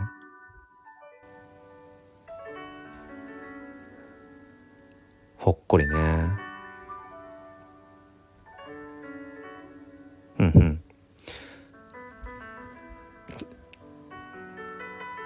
佐藤さん、月1回は自由テーマ。うんうん。それ以外は好きなこと話すとか？ほっこりですね。ゆいさん、ほっこりめっちゃ、なんか、認知されてますよ。下ネタだけどほっこりできる。うん。え、それいつやってるんですかゆいさん？一刀彫り職人のほっこり下ネタとかめちゃくちゃ、めちゃくちゃニッチで最高になんか面白いですよね。一刀彫り職人のほっこり下ネタ。ゆいさん、いろんな入り口から伝統工芸工芸へ流れてくれたらいいな。あめっちゃその視点好きです。そっか、なるほどね。動線としてそうかそうか、いろんな入り口を作ることで、でも、ゴールとして、ゴールというか、うん、そうかそうか、一刀彫り伝統工芸への動線作りとしてってことか。ああ、いいっすね。え、佐藤さんバズってます、ほっこり。ね、ちょっとバズってますよ、ほっこり。うん。ゆいさんコラボ収録で最近休んじゃってます。ああ、そうなんですね。そっか。思わずフォローしました、佐藤さん。ゆいさん待ってますよ、ほっこり。ゆいさん需要あるんじゃないですか、下ネタ。ほっこりできる下ネタ。そのね、さっきのお金の話じゃないけど、お金の話も結局、やっぱりみんなどっかで求めてると思うんですよね。お金いいよね。お金欲しいでしょ。うん。ね、あの、まさぽんさんも NFT をやってる理由は、やっぱり、なんだろう。うん、稼ぐところがあるよ。もうこれはもう包み隠さず言うよってこの前も言ってましたけど、ありますよね。ゆいさん、私の一刀彫りのコンセプトがそこにあるだけでほっこりできる一刀彫りをっていう思いで作っているので、あ、そこからのほっこりなんですね。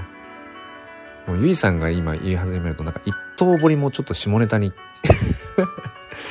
聞こえてきてしまったっていう、ちょっとそれはごめんなさい。なんか朝からあれでしたね。はい。なんで一刀彫りが下ネタに今感じたの？ゆいさん、佐藤さん、アーカイブ聞いてもらえたら嬉しいです。うんうん。まさぼんさん、黒のイケボでほっこりは？いや、まさぼさん、ありがとうございます。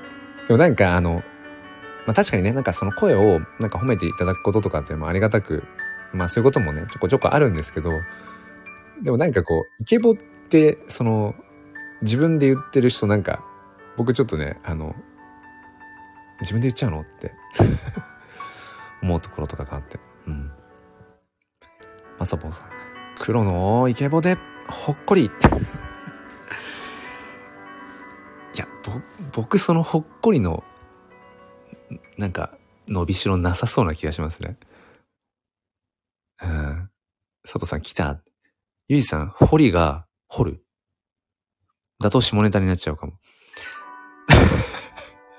そういうことか。そういうこと？僕、ああ、そうか。そういうことか。掘るってそういうこと？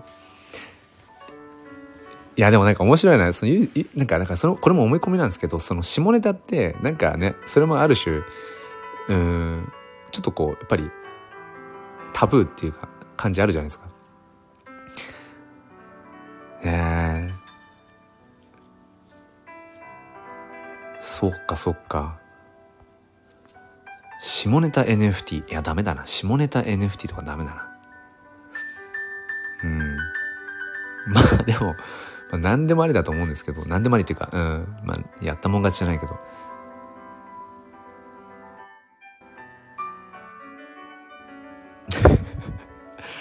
ゆいさん、伝統工芸や職人の硬さを払拭したくて、ああ、やり方方向性間違ってるかもしれませんが。なるほどね。伝統工芸とか職人っていうと確かに硬さはイメージありますよね。それ僕もやっぱり教員っていう職業のその硬さみたいなものに通ずる部分あって、それもありますね。なんかね、うん。硬い仕事っていうイメージがあったり。うん。ごめんなさい、その今、硬いっていうのもごめんなさい、下ネタにね、感じてきてしまってるっていう、もう、まずいっすね。ちょっとこう、下ネタバイアスがかかってるな。うん、まさぽんさん、それより、ほっこりが、ほっこりの方がもだとやばいよ。それはね、僕も感じてた。うん。そのままになっちゃうからね。そうそうそう。でもね、なんか、そうかもしんない。うん。お金の話もそうだし、下ネタの話もそうかもしれないし、うん。なんかみんなその、意外とこれについて話したいって話はあって、でもなんか、その話すると惹かれるかなとか、この話を前に出すとっていう。だから僕で言うと、もしかしたらそれ NFT かもしれなくて、うん。やっぱり NFT の話をしたいんだろうなっていう。うん。まあ、下ネタの話も別に好きですけどね。ひたすら下ネタを言うだけみたいな、そういうのも面白いかもしれないけど、うん。まあだから要は、やっぱり変に我慢をして隠す必要はないっていうか、うん、やっぱり自分の好きなものは好きと大声で言えばいいし、うん、もしかしたらね、その自分の一番話したい話を置いておいて、ちょっとこう、一般受けしそうな話をすることで、もしかしたらたくさんの人が聞いてくれるとか、たくさんの人に声が届くってことはあるかもしれないけど、で、一方で自分の本当に大好きな話をした時に、全然人が来ない。全然聞いてくれないみたいなことがあるかもしれない。どっかで僕もそういうのがあったかもしれないですね。うん。でも確かによく考えたら、0100じゃなくて、まあ、どっちもやりゃいいんでしょうね。そうなんだよな。どっちもやればいいんだよな。うん。佐藤さん、言葉の仕事も堅苦しい。かっこ言語聴覚士。なので、なんとか柔らかく伝えたいなと思ってます。佐藤さんも、そっか。でも確かにね、硬いイメージありますよね。この、言語聴覚士の最後の死につく、あの、武士の死ですよね。あの、教師の死は、武士の死じゃなくて、師匠の死。なんかね、これ意味があったんですよね。その、武士の死がつく職業。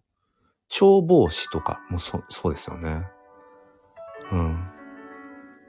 だから、まあ、と、ともかく、その武士の死もそうだし、教師の死もそうだけど、その死がつくようなのって、やっぱ硬いイメージがある。うん。で柔らかくしていくって大事ですよね。ゆ、ゆいさん、あの、佐藤さん、あの、今度、そのね、僕もそうだけど、お互いちょっとお堅いイメージの仕事なので、うん、なんか、ふにゃふにゃライブをやりましょう。ふにゃふにゃコラボライブ。うん。ゆいさんと佐藤さんと。まさぽんさんもともと柔らかい感じはあるからな。まあでもまさぽんさんももしよければ。いや、わかんない、今。ふにゃふにゃライブ。えー、まさぽさん、黒さんは天から授かったイケボと穏やかさをめっちゃ利用してください。はい。まさぽさん、なんすか？ああ。どのなんすかだ？そうそうそう。ね。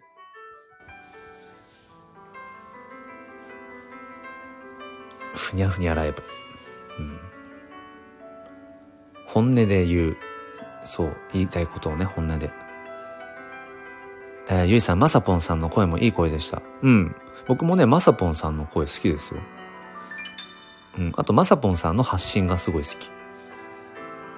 あの、まあ、もちろん NFT の話を絡めてるっていうところで共通項でもあるし、まあ、僕が実際名古屋で一回ね、まさぽんさんにお会いしてるっていうのもある。未だにまさぽんさんの顔ね、忘れないっすね。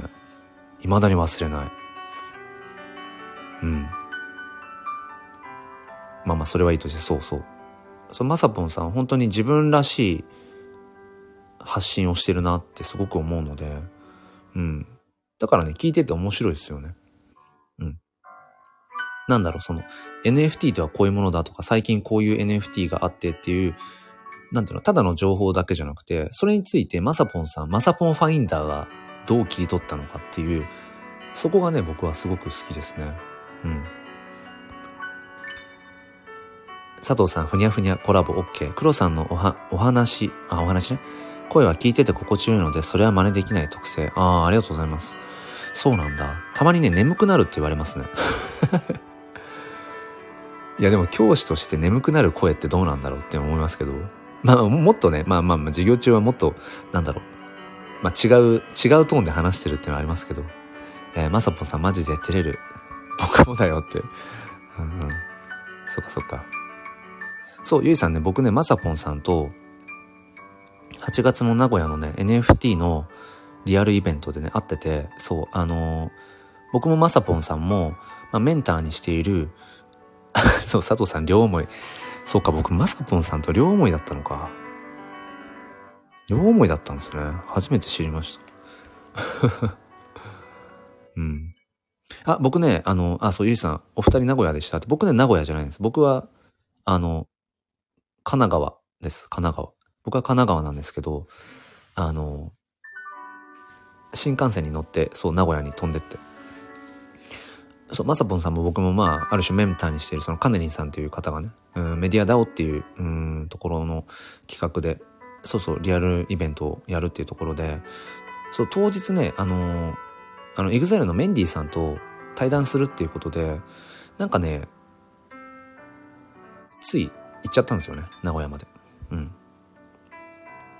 そうそう。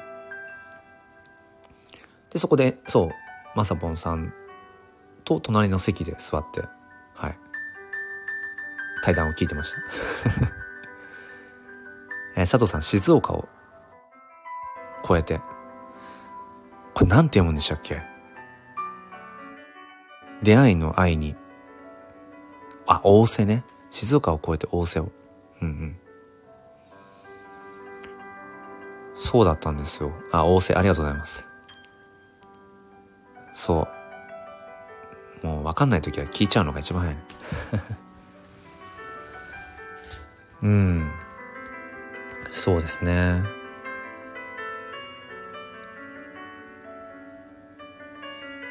ゆいさんも佐藤さんもあれですか？この時間帯、あ、まあちょっと今もう7時半、7時半回ってるもう。1時間半ライブやってた。なんかその6時台とか、6時ちょい前とか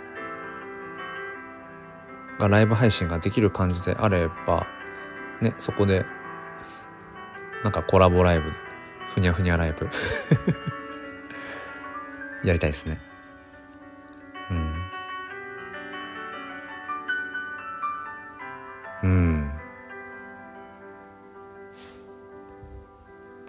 今、栗まんじゅうさんまだいらっしゃるかな？そうね。そうね、NFT 教室。なんかそういう感じで話してると、やっぱり、そうね、なんかどっかやっぱ、なんか、そうだな。素直になるんだったらやっぱり NFT 教室ってやりたいのかもな。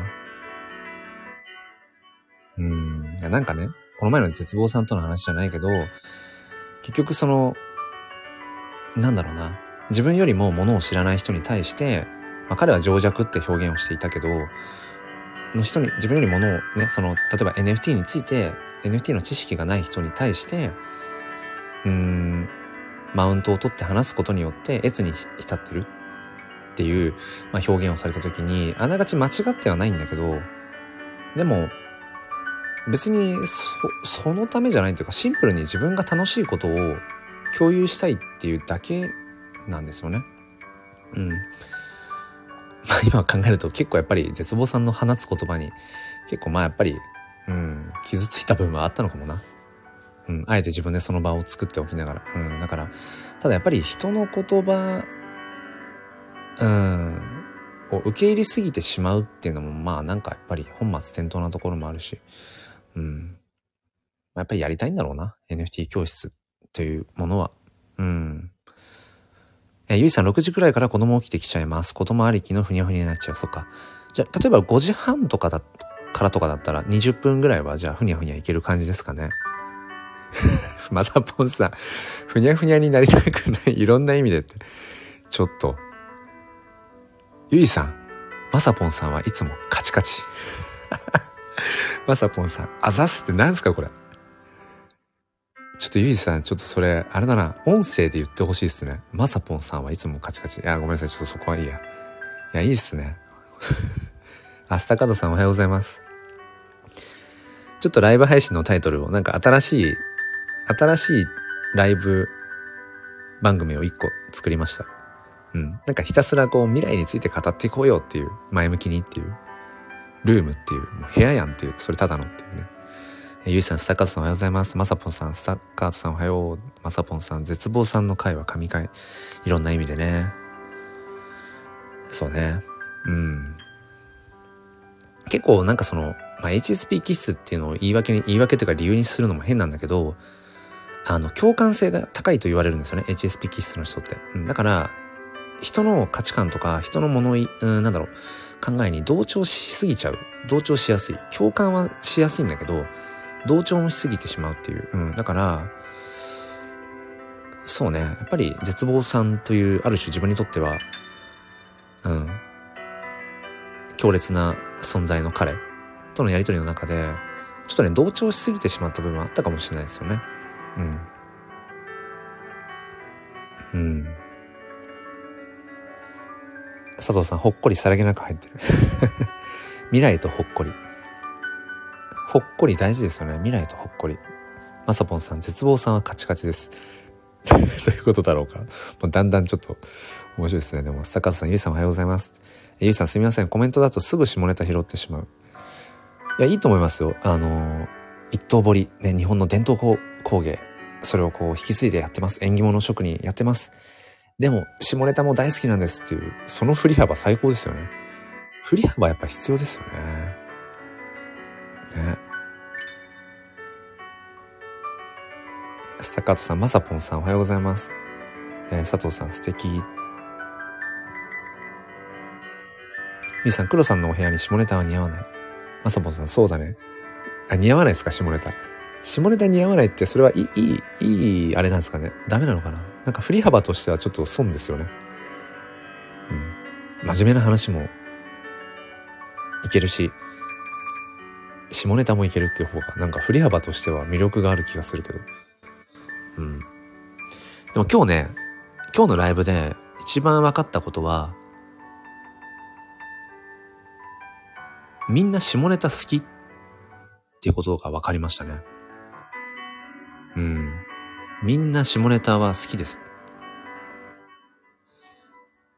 でもなんかあの、えげつない露骨な、露骨な下ネタってなるとちょっと、あれじゃないですか。多分、今ね、ここに来てくださってる方々の、いわゆるその、下ネタ的なっていうのは、ちょっと、こう、なんて言うんでしょうね。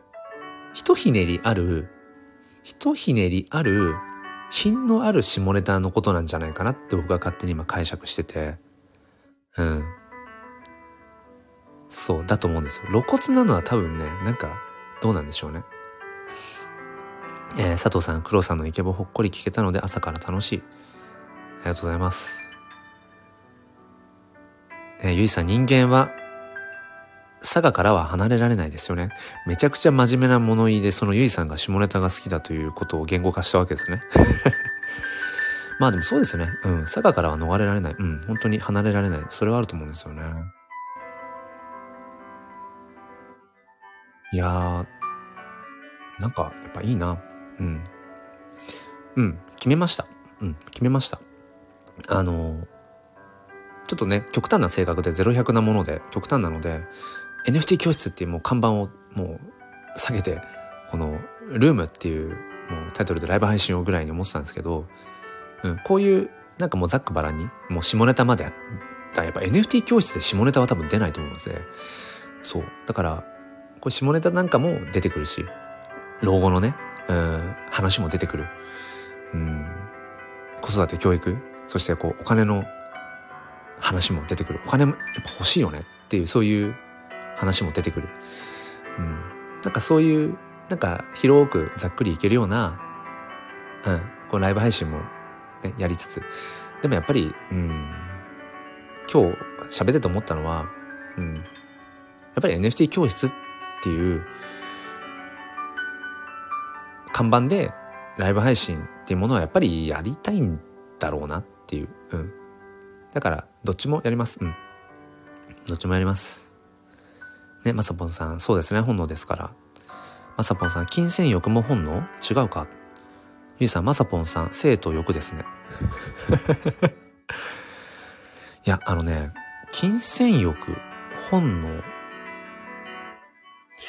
これ、今、突突如として哲学的問いになりましたよ。うん。そう、哲学もね、僕すごく好きなんですけど、人間の欲求って多分とどまること、ところがないと思ってて、お金が欲しいっていうのも、まあ欲求ですよね。なんでお金が欲しいんですか皆さん。なんでお金が欲しいの？まさぽんさんそんなに褒めないでください。照れる。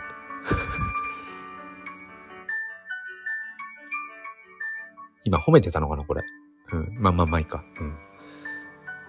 うん。皆さん絶対その、だから、性欲もあるだろうし、食欲もあるだろうし、まあ睡眠欲もあって、同じようにやっぱりお金に対して、でもそれってもしかしたらどっか執着心みたいなものかもしれないですよね。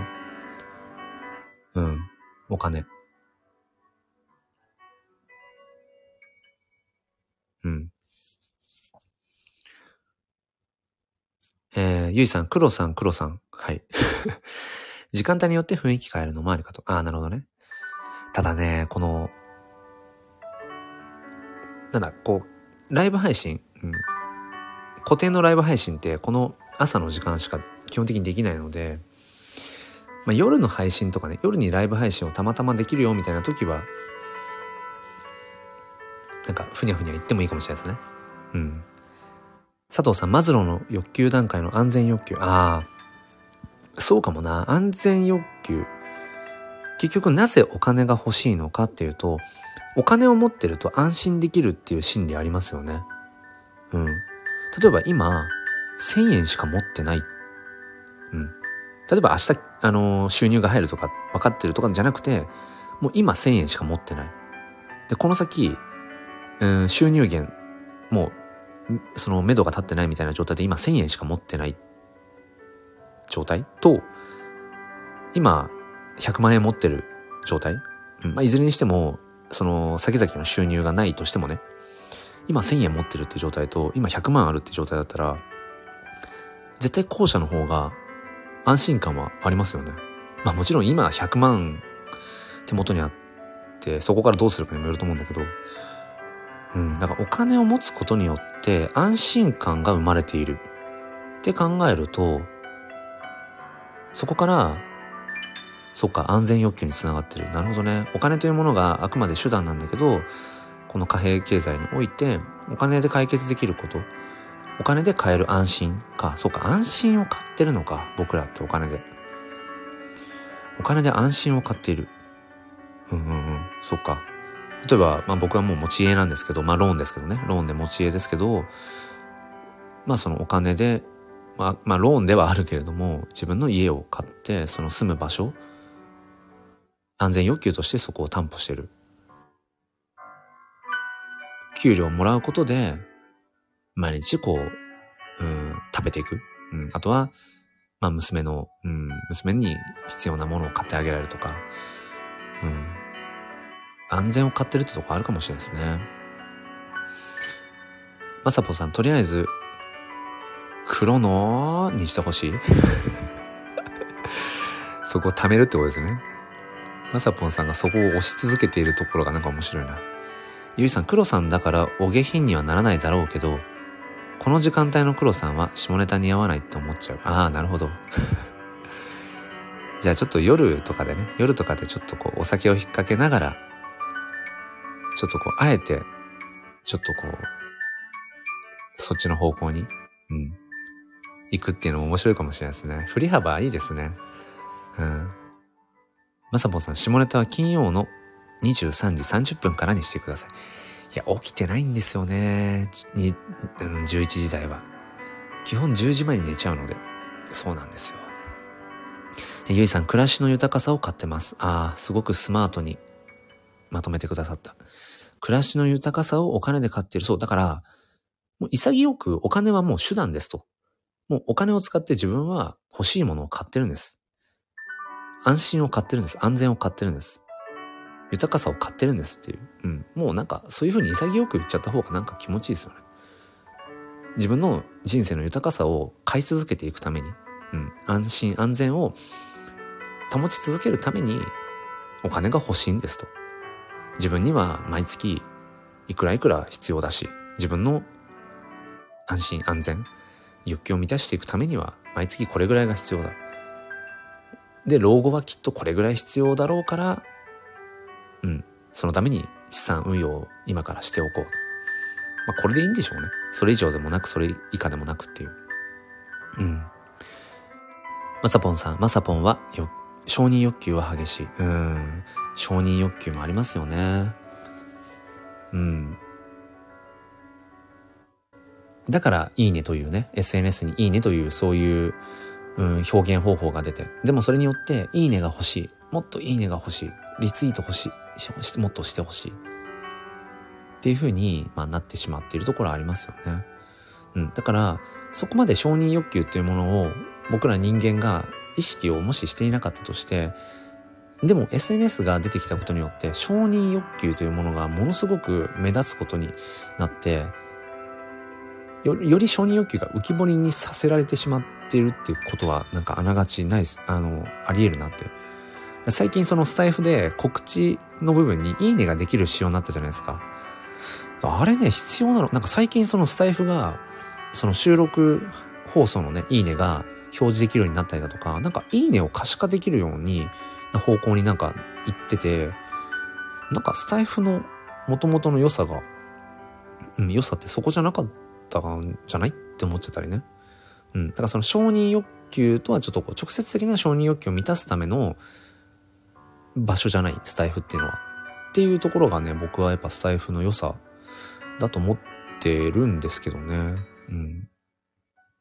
なんか再生回数とかでね、一喜一憂したいんだったら、それこそ YouTube とか、うん、なんか TikTok とかやればいいし、うん、いいねたくさんもらうとか、そういうことに奔走するんだったら、Twitter やればいいし、うん、とかね。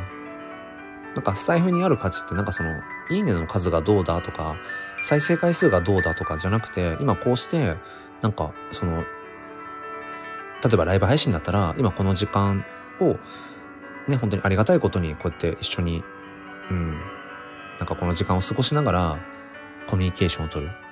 っていう、なんか一人一人の方とコミュニケーションを取れるっていう、なんかもうそれだけ、うん、そこに価値があって、だから、なんか、うん、もちろんそこに何人来たかとか、うん、っていうことも別にもしかしたらどうでもよくて、うん、なんか一人一人となんか深く対話ができるってところに僕はなんかやっぱスタイフの特にライブ配信の醍醐味かななんてことはね思いますけどね。えー、まさぼんさん劣等感が激しいからですね。別にいいと思ってます。原動力です。うんうん。まさぽんさん劣等感があるの？うん。でも、なんか、誰しもあるような気がしますね、劣等感ってね。まさぽんさんありますよって。うん。まあ、ここだからまあ話す話じゃないけど、例えばね、うん、なんかそのスタイフで NFT 教室と題して、なんか偉そうにやってたりとかしますけど、うん。例えばじゃあ、ひとたび Twitter スペースで NFT 教室やるかっていうと、ちょっとやっぱね、やる勇気ないかな。っていうのも、結構やっぱ NFT 関係の方々、まあ Twitter で繋がっているとか、そのツイッターのスペースを結構開いてるんですよね。NFT 関係の方々って。うん。かなりツイッタースペース、今僕が、そうですね、あの、フォローしている人とかって NFT 関係の人も増えたので、もう毎日、もう誰かしらどの時間帯も NFT 関係の方々がスペースやってるんですよ。本当にインフルエンサー級の人とかも含めて。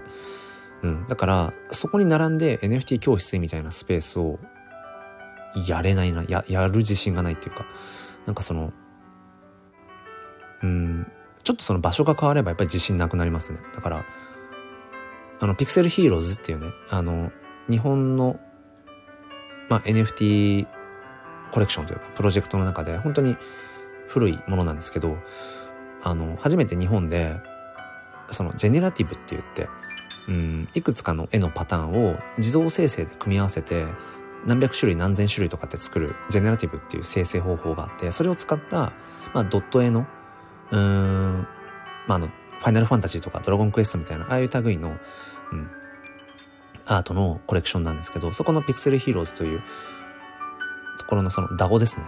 あの、コミュニティのコアメンバーとしても活動してるんですけど、その、主に Discord というチャットツールで、その、ピクセルヒーローズの DAO のコミュニケーションが生まれるんですけど、もうね、その中では僕はもう本当に、なんだろう、NFT のことを全然まだまだ、本当にまだまだ分かってない方っていうか、うん。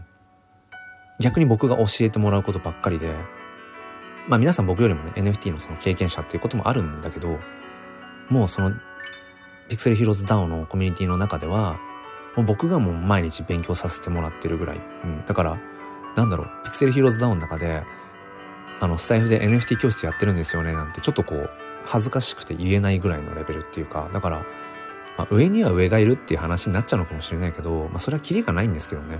うん。キリがないんだけど、うん。だから、や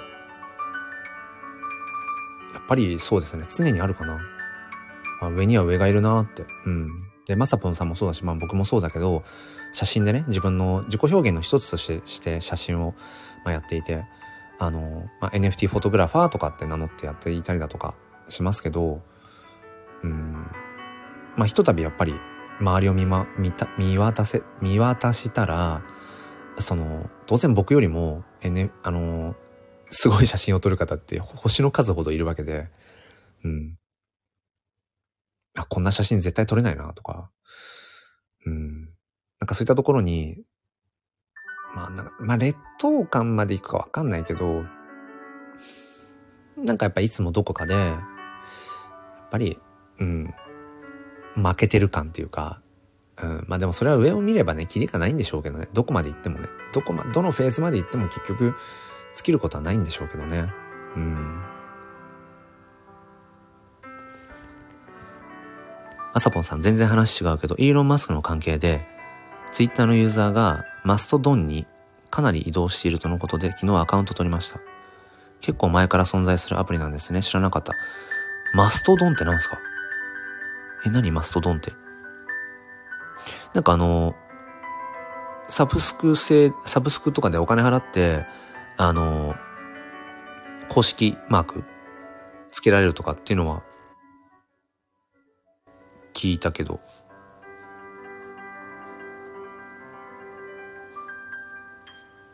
あ、もうツイッターのアプリ、アプリっていうか、そっかそっか、別のってことか。別の SNS ツールのマストドン。えー、初めて聞いた、それ。前から存在するアプリ？えー、マストドン。要はそのツイッター離れってことかな？ツイッターユーザーがツイッターから離れていくってこと？あー、まさぽさん、バンされたガーシーが映った。ガーシーって何すか？バンが、バンヘイレンのバンだな、これ。まさぽんさん、このバンが VAN のバン。バンヘイレンのバンだ、これ。あ、あありがとうございます。訂正していただいちゃって。BAN。ガーシーって何？ガーシー。マストドン。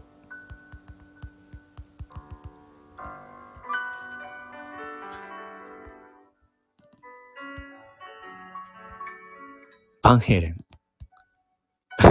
あ、そうだ、バンヘイレンは、あの、OK なので、あの、マス、あの、ガーシー ガーシー、ちょっと待って。今ね、マストドンちょっと今調べてます。えー、マストドンミニブログサービス、フリーソフトウェア。本当は Yahoo ニュースで Twitter からマストドンへ移行。マストドン？マストドン？まあ、いいか。えー、Twitter から乗り換え続出、マストドンの破壊力。へー。うわ、なんかすごい、ありがとうございます。未来の話だ。未来っていうか、まあ、その先々の。マストドン。ええー。とりあえず入手しちゃおうか、これ。でもこれあれっすか？ま、あのー、まさぽんさん。これなんかかなりあれかな？あの、海外っぽい感じ？もろに。あの、まあ、とりあえず入手してみよう。17歳以上。分散型ソーシャルネットワーク。マストドン。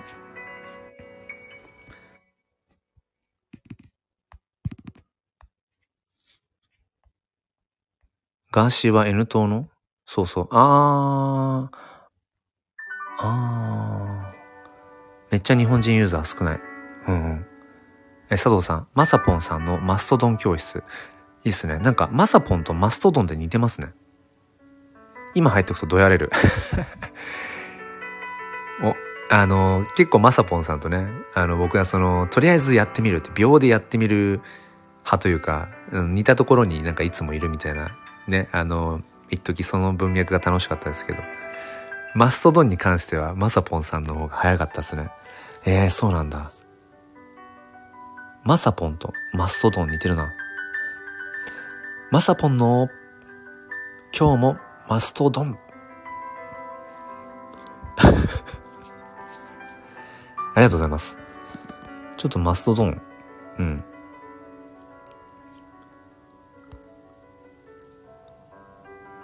えー、ちょっとやってみよう、マストドン。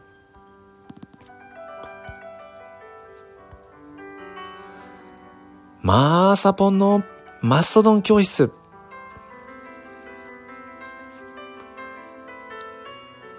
何の教室かパッと見わかんないですね。ね。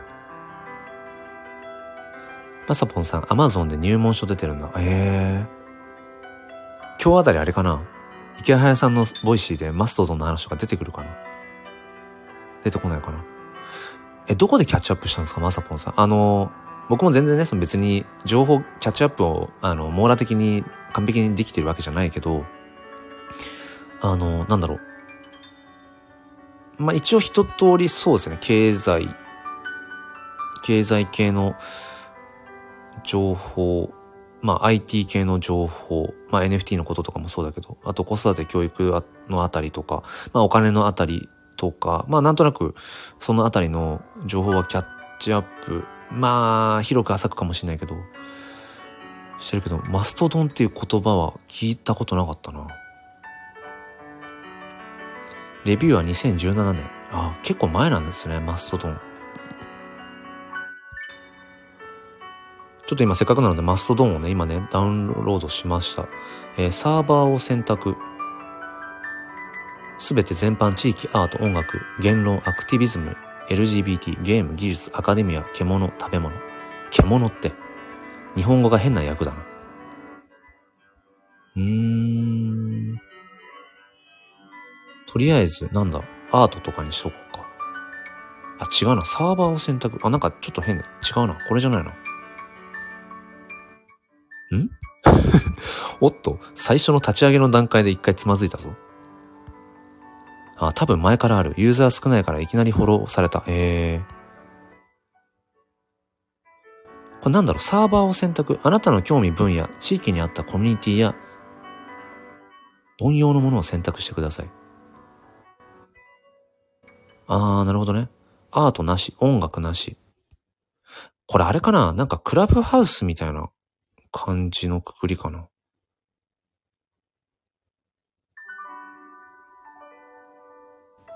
え、これとりあえずなんか適当なサーバー選べばいいのかな？うーん。ああ、でもこれあれですね。あの、あの、日本語で訳されてる部分もあるけど、結構、あれだな。ちょっとわかんないけど、とりあえず一個選んでみよう。言論。いくつかのルールがあります。次へ。あー、なるほど。入り口の時点で何かサーバーを選ぶ。だから、えっ、ー、と、メタバースで言うんだったら、いろんなメタバース空間が設定されていて、で、その中であなたが興味のあるメタバース、あジャンルのメタバースに入ると。で、入るときに自分の表示名を選ぶ感じだ。だからメタバースごとにアカウント名とかを設定できる感じだ、これ。あー、なるほど。そういう感じですね。ツイッター、えー、っと、なんだっけ。ツイッターの、ツイッターコミュニティで言うんだったら、コミュニティをまず選んで、から使う感じのアプリってことですね。これね。イメージ的にそういう感じだ。うん。3人ぐらいしか日本人ユーザーが見つからなかった。うん。なるほど、なるほど。アカウントを立ち上げてから利用じゃなくて、最初に、えっ、ー、と、まずは、どのコミュニティに入りたいかみたいな、見たいかみたいなのを選んでから、自分のアカウント名を作る感じだ。だから、コミュニティごとに自分のアカウント名とかを紐付けられるような感じですね、これね。うんうん。なるほど。マストドン。ちょっとチェックしてみるか。なるほどね。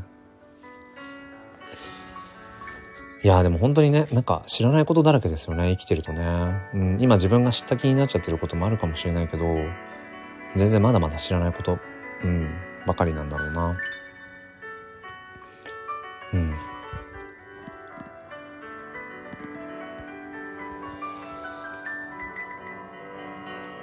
う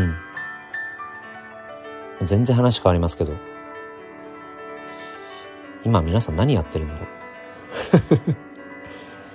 皆さん何やってるんでしょうね、今ね。僕はまだあの家族が起きてこないので、なんかダラダラとライブ配信をやってますけど。うん。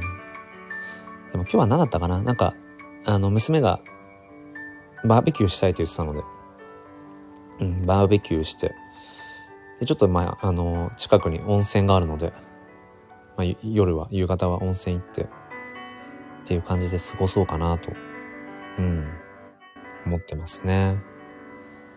まさぽんさん、撮影帰りでセブンイレブン。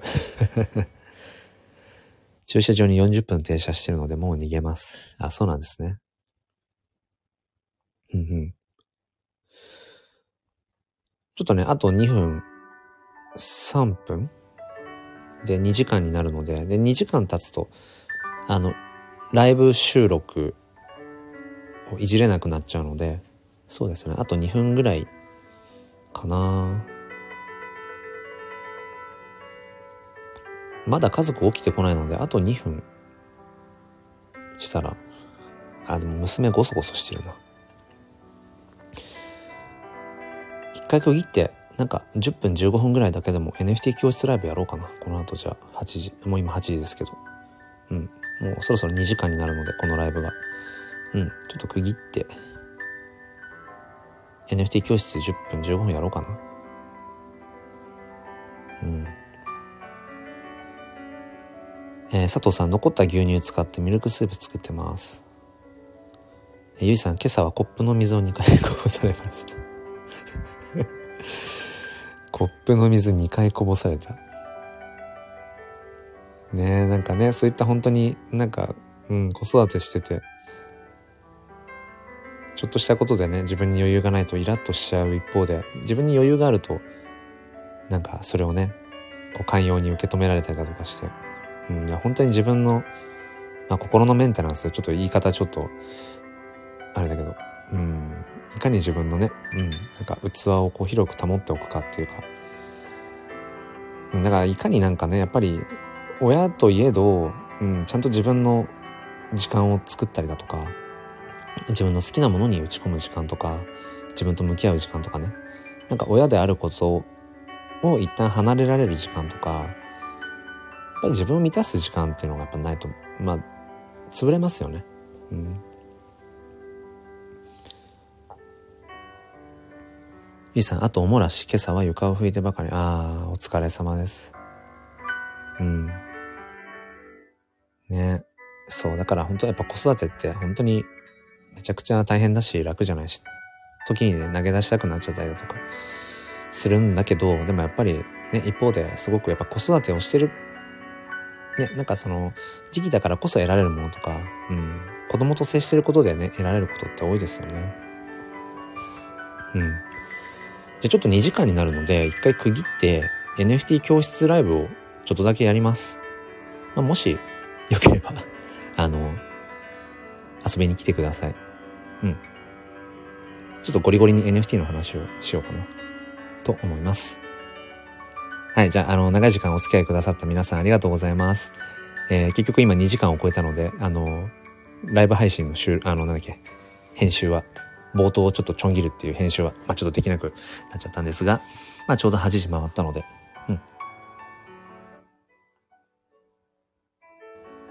あ、でも娘はあれだな。起きてきそうだな。はい。えーと、と、とにかくちょっとまあね、切りよくっていうところなので、うん。お付き合いくださりありがとうございました。